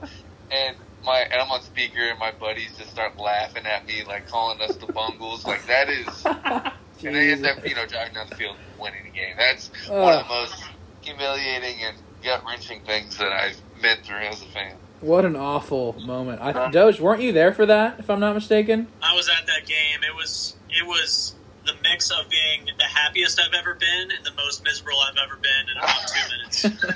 Yeah, that was that's a rough one, boys. That was a tough one. Hopefully we can we That can put that to bed this year with some Joey B, Joey franchise there for you. All right, Kyle. So something we do with like all of our our guests that we have on or people we have on a lot um, is we like to play a game with everybody. We like to mix it up. We don't want to just ask you straight questions here. So um, in front of us here, we actually have a handmade little wheel of debate, as we call it. So we'll spin this wheel, and we've got eight different little topics um, that we can ask you here. Um, we'll probably only do like maybe three or four, It's fine. but we like to mix it up. So let me just spin the wheel and we'll see what we got here. Perfect. Alrighty, alrighty. Number seven. So we'll do. This is a good one. So not necessarily Bengals related. So who's your favorite teammate that you've played with, whether that's in the NBA or college, or I guess even if you have a high school buddy who was your favorite teammate? I know that's a pretty tough one, but uh, who's like your favorite Yeah. teammate or maybe locker room guy? I guess. Yeah. Oh, so many. I mean, my I've never been on a team that wasn't close. Oh, that's cool. From AAU, high school, high school basketball team, college, the Kings. I'm obviously new on the Cavs, so I'm not that close with them yet. But right. um, favorite teammate, um, I'll give you two. One's kind of cool because now we're on the same team. But Dylan Windler was on my. He's on the Cavs now. Nice. He got Yeah. drafted Yeah. here, and we've been friends since high school. We played on the same AU team, Indiana Elite, and we ended up winning national championship in the Adidas circuit. So um, that's always cool. And then another kind of under the radar one. I mean, Harrison Barnes was definitely my bet in Sacramento, but Nice. Cory Joseph okay. before Yeah. he got before he got traded was. Um, he was always looking out for me. He took me like shopping and like forced me to get stuff for him to Mhm. buy for me, and I was like, "Dude, you don't have to do that." And he's just a stand-up guy. Always looked out for me. So those, I mean, I give, I guess I gave you three answers, but those Yeah. are my my favorites. I love it, man. No, that's plenty. I'm sure it's probably hard to narrow down to just one guy anyway. Probably so many great Right. teammates and so many good memories. So, Right. all right. Well, that wasn't too much of a debate one there, but so let me spin this again. We'll do one more. We'll actually get involved with the debate here. So, Okay. Cool. um, all right. Number three. Who do you think will have a bigger impact this Sunday? So this is a, a, a Bengals related question. Joe Mixon being out, or we're ha- us having all of the defenders in the game? I'll go first on this one. That way you don't have to go first each time. Um, I think it's going to be, as much as we all love Joe Mixon and his ability to run and catch out of the backfield, I think it's going to be all the defenders being in because we're going up against Rodgers. If we have a weak defense, he's just going to pick us apart. So having some of those guys back, I think is going to be really nice for us and help us, you know, possibly cut, walk away with the win, which I think we're going to. So, what about you, Kyle? Yeah, I, I have to agree. I think um, at first it looked like it might be the, you know, a shootout Right? uh, and battle of, you know, weak and defeated defenses, but um, and obviously they signed Jalen Smith, which is going Right. to help them a little bit. But at the end of the day, they're still really depleted. Um, us getting most, if not all, of our guys back, I think definitely that depth, keeping guys fresh. Um, Trae Waynes, I mean, he hasn't even played football besides last week in like a year and a half. So Right. him just getting more reps, getting back to to game shape, I think um, we definitely have the advantage, and that will be uh, a bigger deal than not having Mixon. I think so too. Dill? Yeah, I think that we've had more playing time with Trae Waynes on Madden than he has on the field in the last two years. Right. So, um, yeah, He's I, been a good Madden, though. yeah. I mean, like he's, you know, when the Bengals signed him. Okay, first off, I'm a Browns God, and it's Buccaneers fan, but Ooh. I'm from Cincinnati and I support the Bengals. So, I'm, Disgusting. just- I know, it's terrible. Don't worry. Doge and I are Bengal fans. yeah, so- we it's two thirds here, but um, I I mean, I think that if you can split the time in the backfield with your other backs that you guys have, and against Aaron Rodgers, like you guys have said, you're going to need everything you you can. I think that the likelihood of actually running the ball a whole lot with Mixon wasn't going to be a huge factor anyway. So Yeah. if you can have some short dump off passes, you know, allow Joey B to get rid of the ball in a tight situation with the running back kind of squirting out of the backfield. Um, things like that, I think, are going to be important. So if they can split the time and do that efficiently, um, I think that you guys are going to have the best chance of winning a high scoring game. Yeah, I Right. think so too. Doge, what about you? we all in a consensus here? Or are you going Mixon? I was gonna say, I mean, it, it is the wheel of debate, but we might all agree. I mean, obviously now we've got Kyle's guy. Evan's gonna be seeing some playing time, which you know we we're gonna be, you know, enjoying to see him get some more reps. Um, and having my biggest thing is having Jessie Bates back. If they're gonna be airmailing it, Yes. I'm looking forward to seeing him hawking hawking Rodgers. So uh, Yeah. I'm going to be loving to see the defense back more at full strength. And, you know, as, as much as we hate to see Joe Mixon out, kind of like Dill said, Uh, going to be a lot of passing, a lot of air mailing. So I'm looking forward to to having that be the battle between Rodgers and Joey B, and hopefully we can get a few stops uh, on the defensive side. Yeah, it definitely helps Yeah. to have the best safety in the league back for sure. For sure. I'd also say that it's kind of unique with Chris Evans. Obviously, slight bias here, but Right. he can line up as a receiver. Right. And with a line, linebacker over him, like there, there'll be a lot of mismatches if they go empty. Some good insight there. No, I'm looking forward to that. I think that'll There be. We love to run that five wide out, so he'll be probably in a lot of those sets, I'd imagine, because he's uh-huh. like you said, he's good with his hands. All right, let's spin this bad boy again. All right. We got number seven again. We already answered that one. All right, number number four. Okay, this is a good one. Which new Bengals jersey? We got the new stripes this season, so new uniforms. Which color do you like the best? Are you a black jersey guy? Do you like the new whites um, or the new orange when they rolled out last Thursday against the Jags? Yeah, I mean, as much as I, I thought the orange looked great, I'm kind of I'm a little bit more simple. Like the black and white Mhm. um, is just sick. It's it's slick. It looks good. It's neat. Um, I got um, the white one, the white Oh, nice. for me, my dad, and my brother. So um, I guess I'll roll with the color. The they look like the old Color Rush ones, the white ones. Right. They do look like the old Color Rush. I agree. I like that the. Uh, I'll just mix it up here because I do like the white ones as well. But I like the black ones that they have the orange stripes on them this year. Like I think that's really Correct. nice touch for sure. Yeah. Um, Dylan, what about you? Yeah, I, dude, you got to go with the whites. I'm the same way with with Kyle as far as just kind of like the simple look. Um, I like the contrast and colors, obviously with black and white, and those are so clean looking that you know, obviously at the end of the game they don't look nice, but True. you know they look pretty good uh, on TV. Doge, what about you? I'm more of a black jersey guy. Um, Okay. I feel like when a team rolls in with a black uniform on, there's just something kind of Yeah. like badass about them when you roll in with the black unis. So Sure. um, I'm a big, I like it. you know, supporter of the of the black jersey gang. Um, so I, I like that look for sure. A little mini debate inside this wheel of debate one right here. They're probably going to be doing um, alternate helmets next year, is like the rumor in the NFL. Would you prefer them to do a white, like your like white helmet with black stripes, or a black helmet with the orange stripes? Kyle, what what would you think? Oh man. I know Can because we have both? I'll say right, yeah, it'd be awesome if we could do both. All of the alternates. Because the all white man would look awesome, but then Um, Yeah, obviously, I, I don't see how you can. I don't see how you can beat.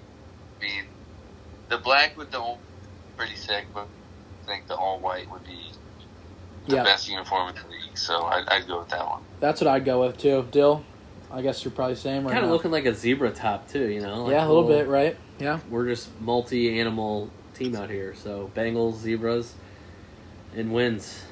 So I think it would look good. Doge, all black The still. white tiger helmet would look fresh. I saw I saw a Photoshop picture of Ja'Marr Chase with a a white with black stripes helmet with the white jersey, and that Oh, was just boy. clean as hell. So that, that Yep. would be that would be my go-to if you can get that uniform together, like the old Color Rush look with the white helmet, black stripes. Sheesh, Hopefully coming that to be that would be fresh to death, dude. That would be sick. hopefully coming to an end zone near you soon, man. That'd be awesome. Heck yeah. Uh, um, if you've got time, Kyle, do you mind if we do a couple more? yeah, that's fine. Okay. I actually just I just got an alert that said the um, the Packers are without uh, Myers this on Sunday too. The center.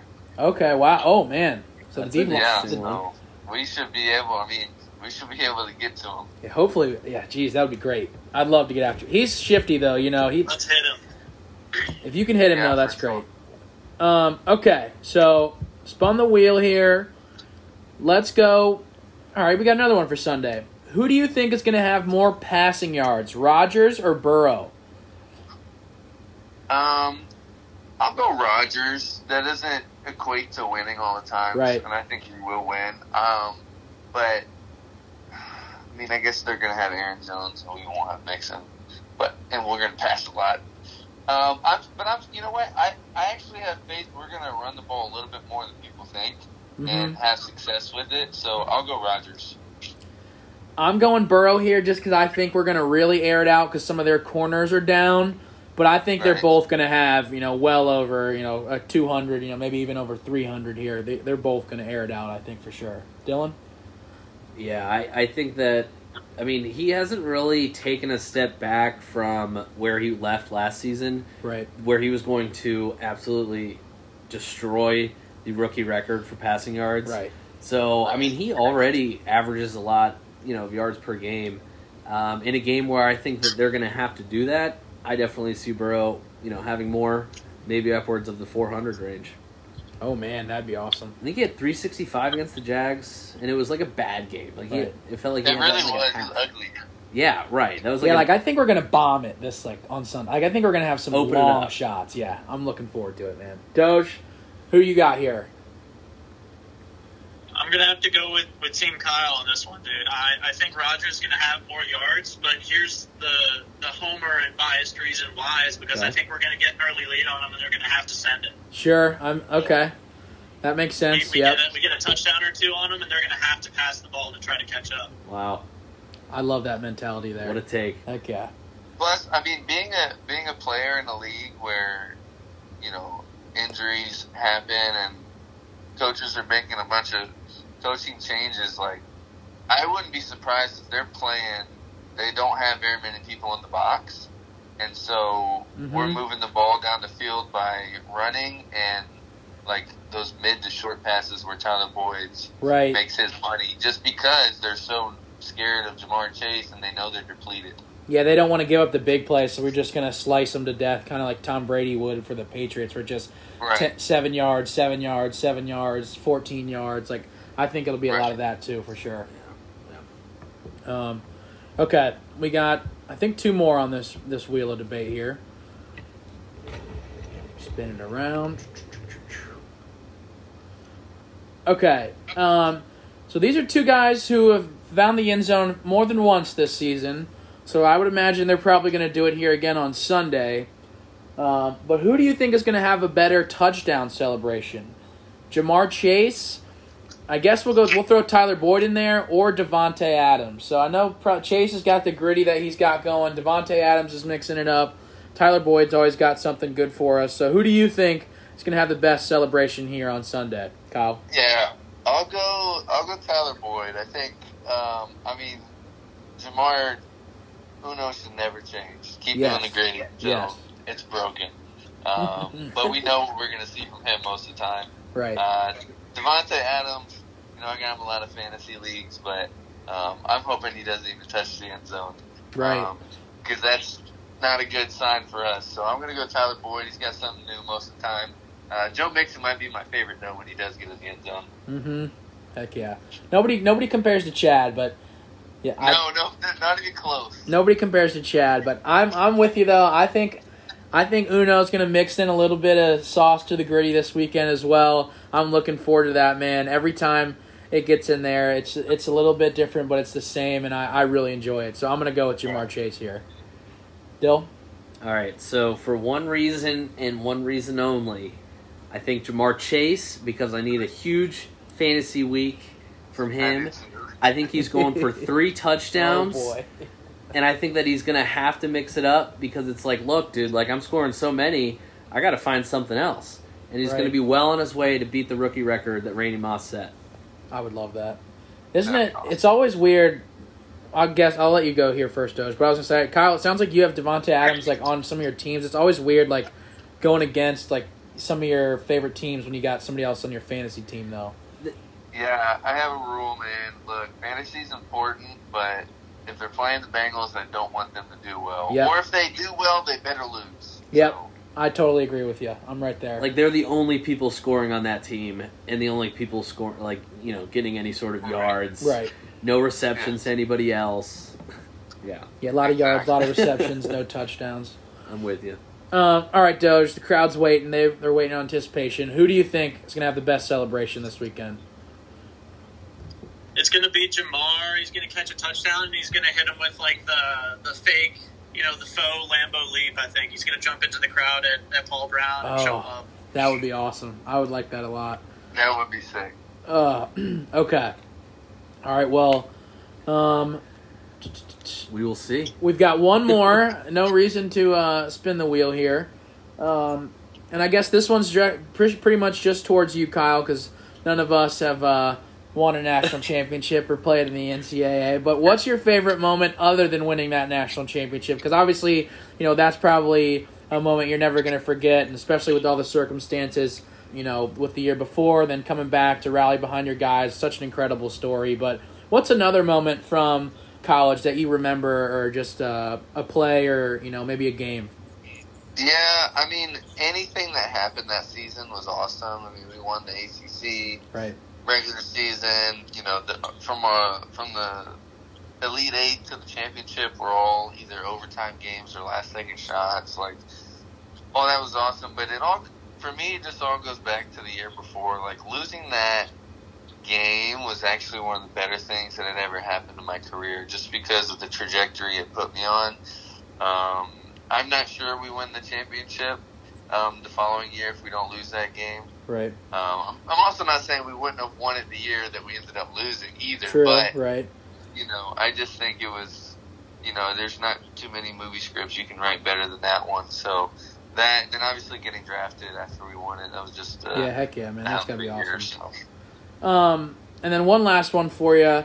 So I know you've had a, you had a couple, you know, thirty point games, twenty four point games. I know um, for the pros in the G League there, you had like a thirty seven point game, if I'm not mistaken. What's it like when you've just got it going like that? You know, do you is anything just like feel like it's going in? Are you like asking for the ball? Like, hey man, I'm feeling it. Let me get this going. Like, what's that moment like when you're you're really just on?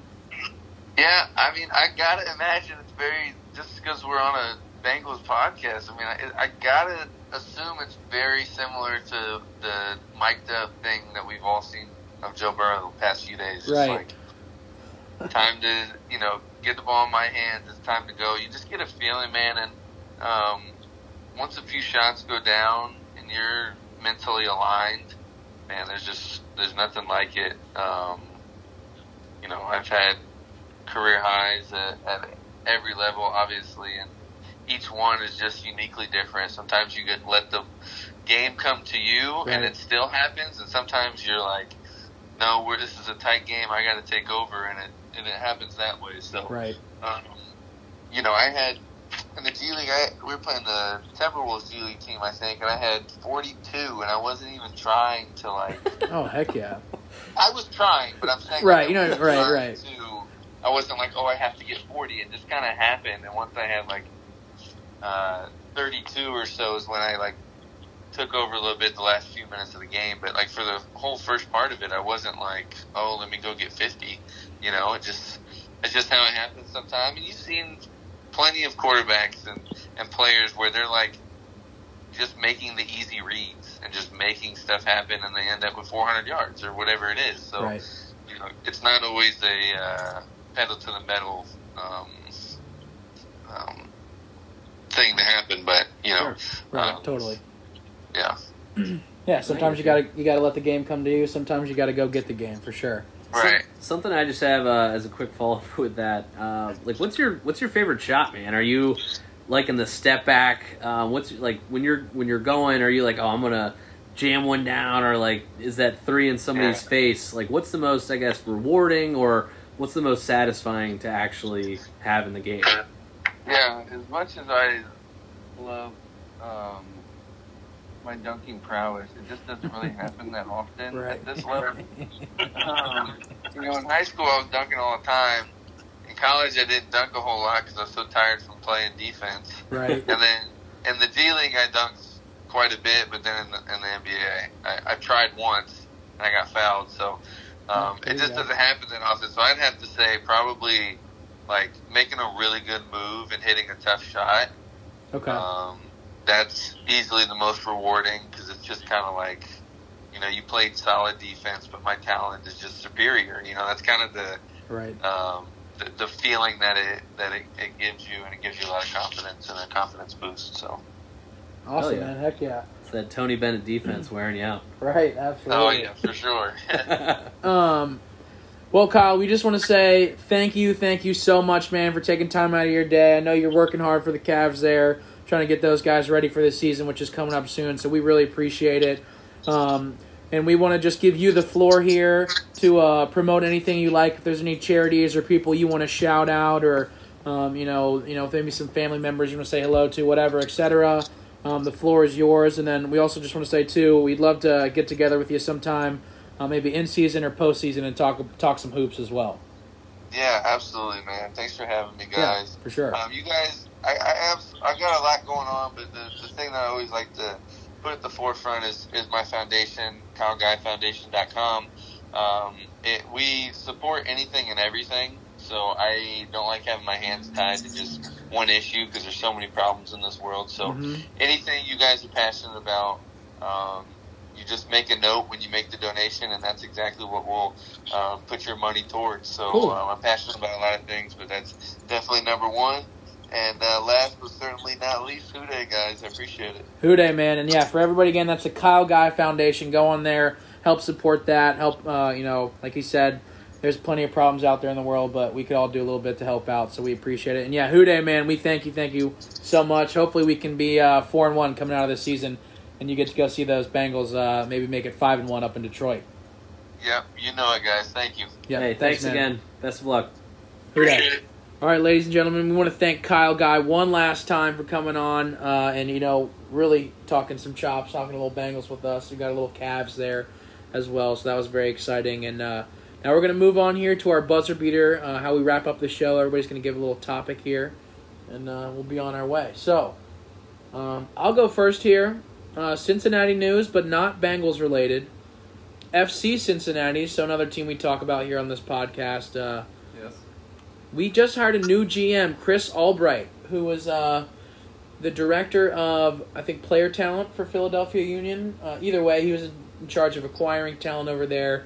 So, uh, you know, been in the league for a while. The Philadelphia Union is a really strong squad, and they've had a lot of good youth uh, members, and they've really turned over their team. So, uh, should be very exciting to see uh, what he can do with the roster that we have, and then also what he can build. So, it's good to have a GM back in house um, and especially in front of a big what we think is going to be a big winter window. So looking forward to that. Um, really exciting to see FC add some pieces there. So uh, Doge, give me your buzzer beater. What do you got? This is a friendly reminder Mm-hmm. to boo the Astros Please. because they're cheaters and they never got in trouble for it. Yep. Now they're up 2-0 on the White Sox. Are they going to go into Chicago or are they in Chicago? They're going to Chicago now, up 2-0. They won two games at home. Cincinnati of Chicago, hear us now. Please, for the love of gosh darn, since I'm not going to say for the love of good old G, boo the shit out of those guys. My God. They're cheaters. Everybody should have a sign with the cheating. Everybody should bring their own metal trash can. Be able to bang it as loud as they want because it's not fair. They're cheaters and they should be punished. But they weren't. Dusty Baker is not a cheater, though. I like him. Nope, Dusty's not a cheater. We like Dusty. Don't boo Dusty. Everybody else, fair game. You gotta when you when you boo, you have to say this isn't for you, Dusty, and then you boo. Yeah, either at the beginning of your boos or at the end of all your boos. Mm-hmm. Please put in a hey, not you, Dusty. Just for us, if you don't mind. Yeah. Thank you, Chicago. We appreciate it. Dyl, big man on campus. That's the word uh, on the street, I guess. Wrap So, up, wrap up the old show here. It's been a great one. 100 in the books. Yeah. Well, I'm, I'm What do you got for us? pleased that I'm able to wrap this thing up. Yeah. Um, even though you know I did mention a few times on here, uh, not a Bengals fan. I support the Bengals. They're playing one of my teams. I'm not going to root for the Bengals, as would anybody else who is a fan of another team that lives in a city that is not one of those of their team. I'm I'm with you, Dilly. Yeah. But I'm going to the game on Sunday. I'm excited. Yeah, baby. It's an NFL game. It's something different for people who, I mean, it's become a luxury like to go to NFL games because they aren't cheap. You know, it's something that is an investment, but um, it's something that I'm fortunate that I've been able to go to, and I have been able to continue that. So uh, it's going to be interesting to see one how they play after seeing them on Thursday night um, from Yeah. their last game and seeing what adjustments they've had in what ten days, Yep. and also just you know after everything that we've talked about on this you know hundredth episode, what actually happens in the game. You know, we've had score predictions. We've had this is what needs to happen for the Bengals to be successful, and what it's going to look like for them to have a chance to win against Aaron Rodgers and the Packers. Um, so it's going to be interesting to see what it all kind of you know kind of comes wait to. that showdown. And, It's gonna be uh, awesome. Just, Yeah, I mean we've had Dan Pitcher on the show, yeah. so you know hopefully uh, Joe Burrow has another game, and, and it seems like obviously Dan's doing a good job, and it's, Heck it's yeah, cool that we've had him on the show, and you know they're having good success so far. So um, it, it, it seems like you guys are finding ways to win games, kind of similar to how the Browns won games last year. Like that was new for us. Yeah. This is like a new tide, kind of you guys turning that around for you guys. Totally. So Sure. we'll see if it Still, continues. I'm excited for that game. I think I'm maybe a little more excited now to see the results of you after the shots with Bengal Jim. Yep. Dude, I can't wait for that. Yeah, You want to yeah. talk about things I'm looking forward to? Yeah. Can't wait for that. Yeah, I, I'm excited for the game, but I'm going to get a little game before the game and seeing what happens Uh-huh. to Dilly when he goes to Bengal Jim's tailgate. Little game inside the game there. Bengal Jim and Dyl doing some Bengal bombs. We love it. yeah. Um, ladies and gentlemen, whether you've listened to us from episode one or you're just tuning in now for episode 100 because you love the Bengals, we want to say from the bottom of our hearts, we cannot thank you enough for putting on, you know, our show, whether it's iTunes, Spotify, Podbean, whatever. You choosing to press play is something that we really, really appreciate. Uh, we love doing this, and you guys are the reason that we do it. So we just want to say thank you very much. We've got 100 in the books. We're hoping to do 100 again. If you want to help support us, get to that extra, you know, episode 200. Um, you know, give us a shout out, give us a like, follow, subscribe, order some merchandise. We've got some really cool shirts and polos, quarter zips, koozies, etc. Um, so give us some help there. And we just want to say thank you one more time. We really appreciate it. Dyl, thank you for being on, man. Episode 100. Yeah. Appreciate it. Good stuff, man. Doge, all the way from Cleveland, buddy. Thank you very much. Episode 100. Always a pleasure, gentlemen. Always a pleasure. Ladies and gentlemen, this is the clubhouse.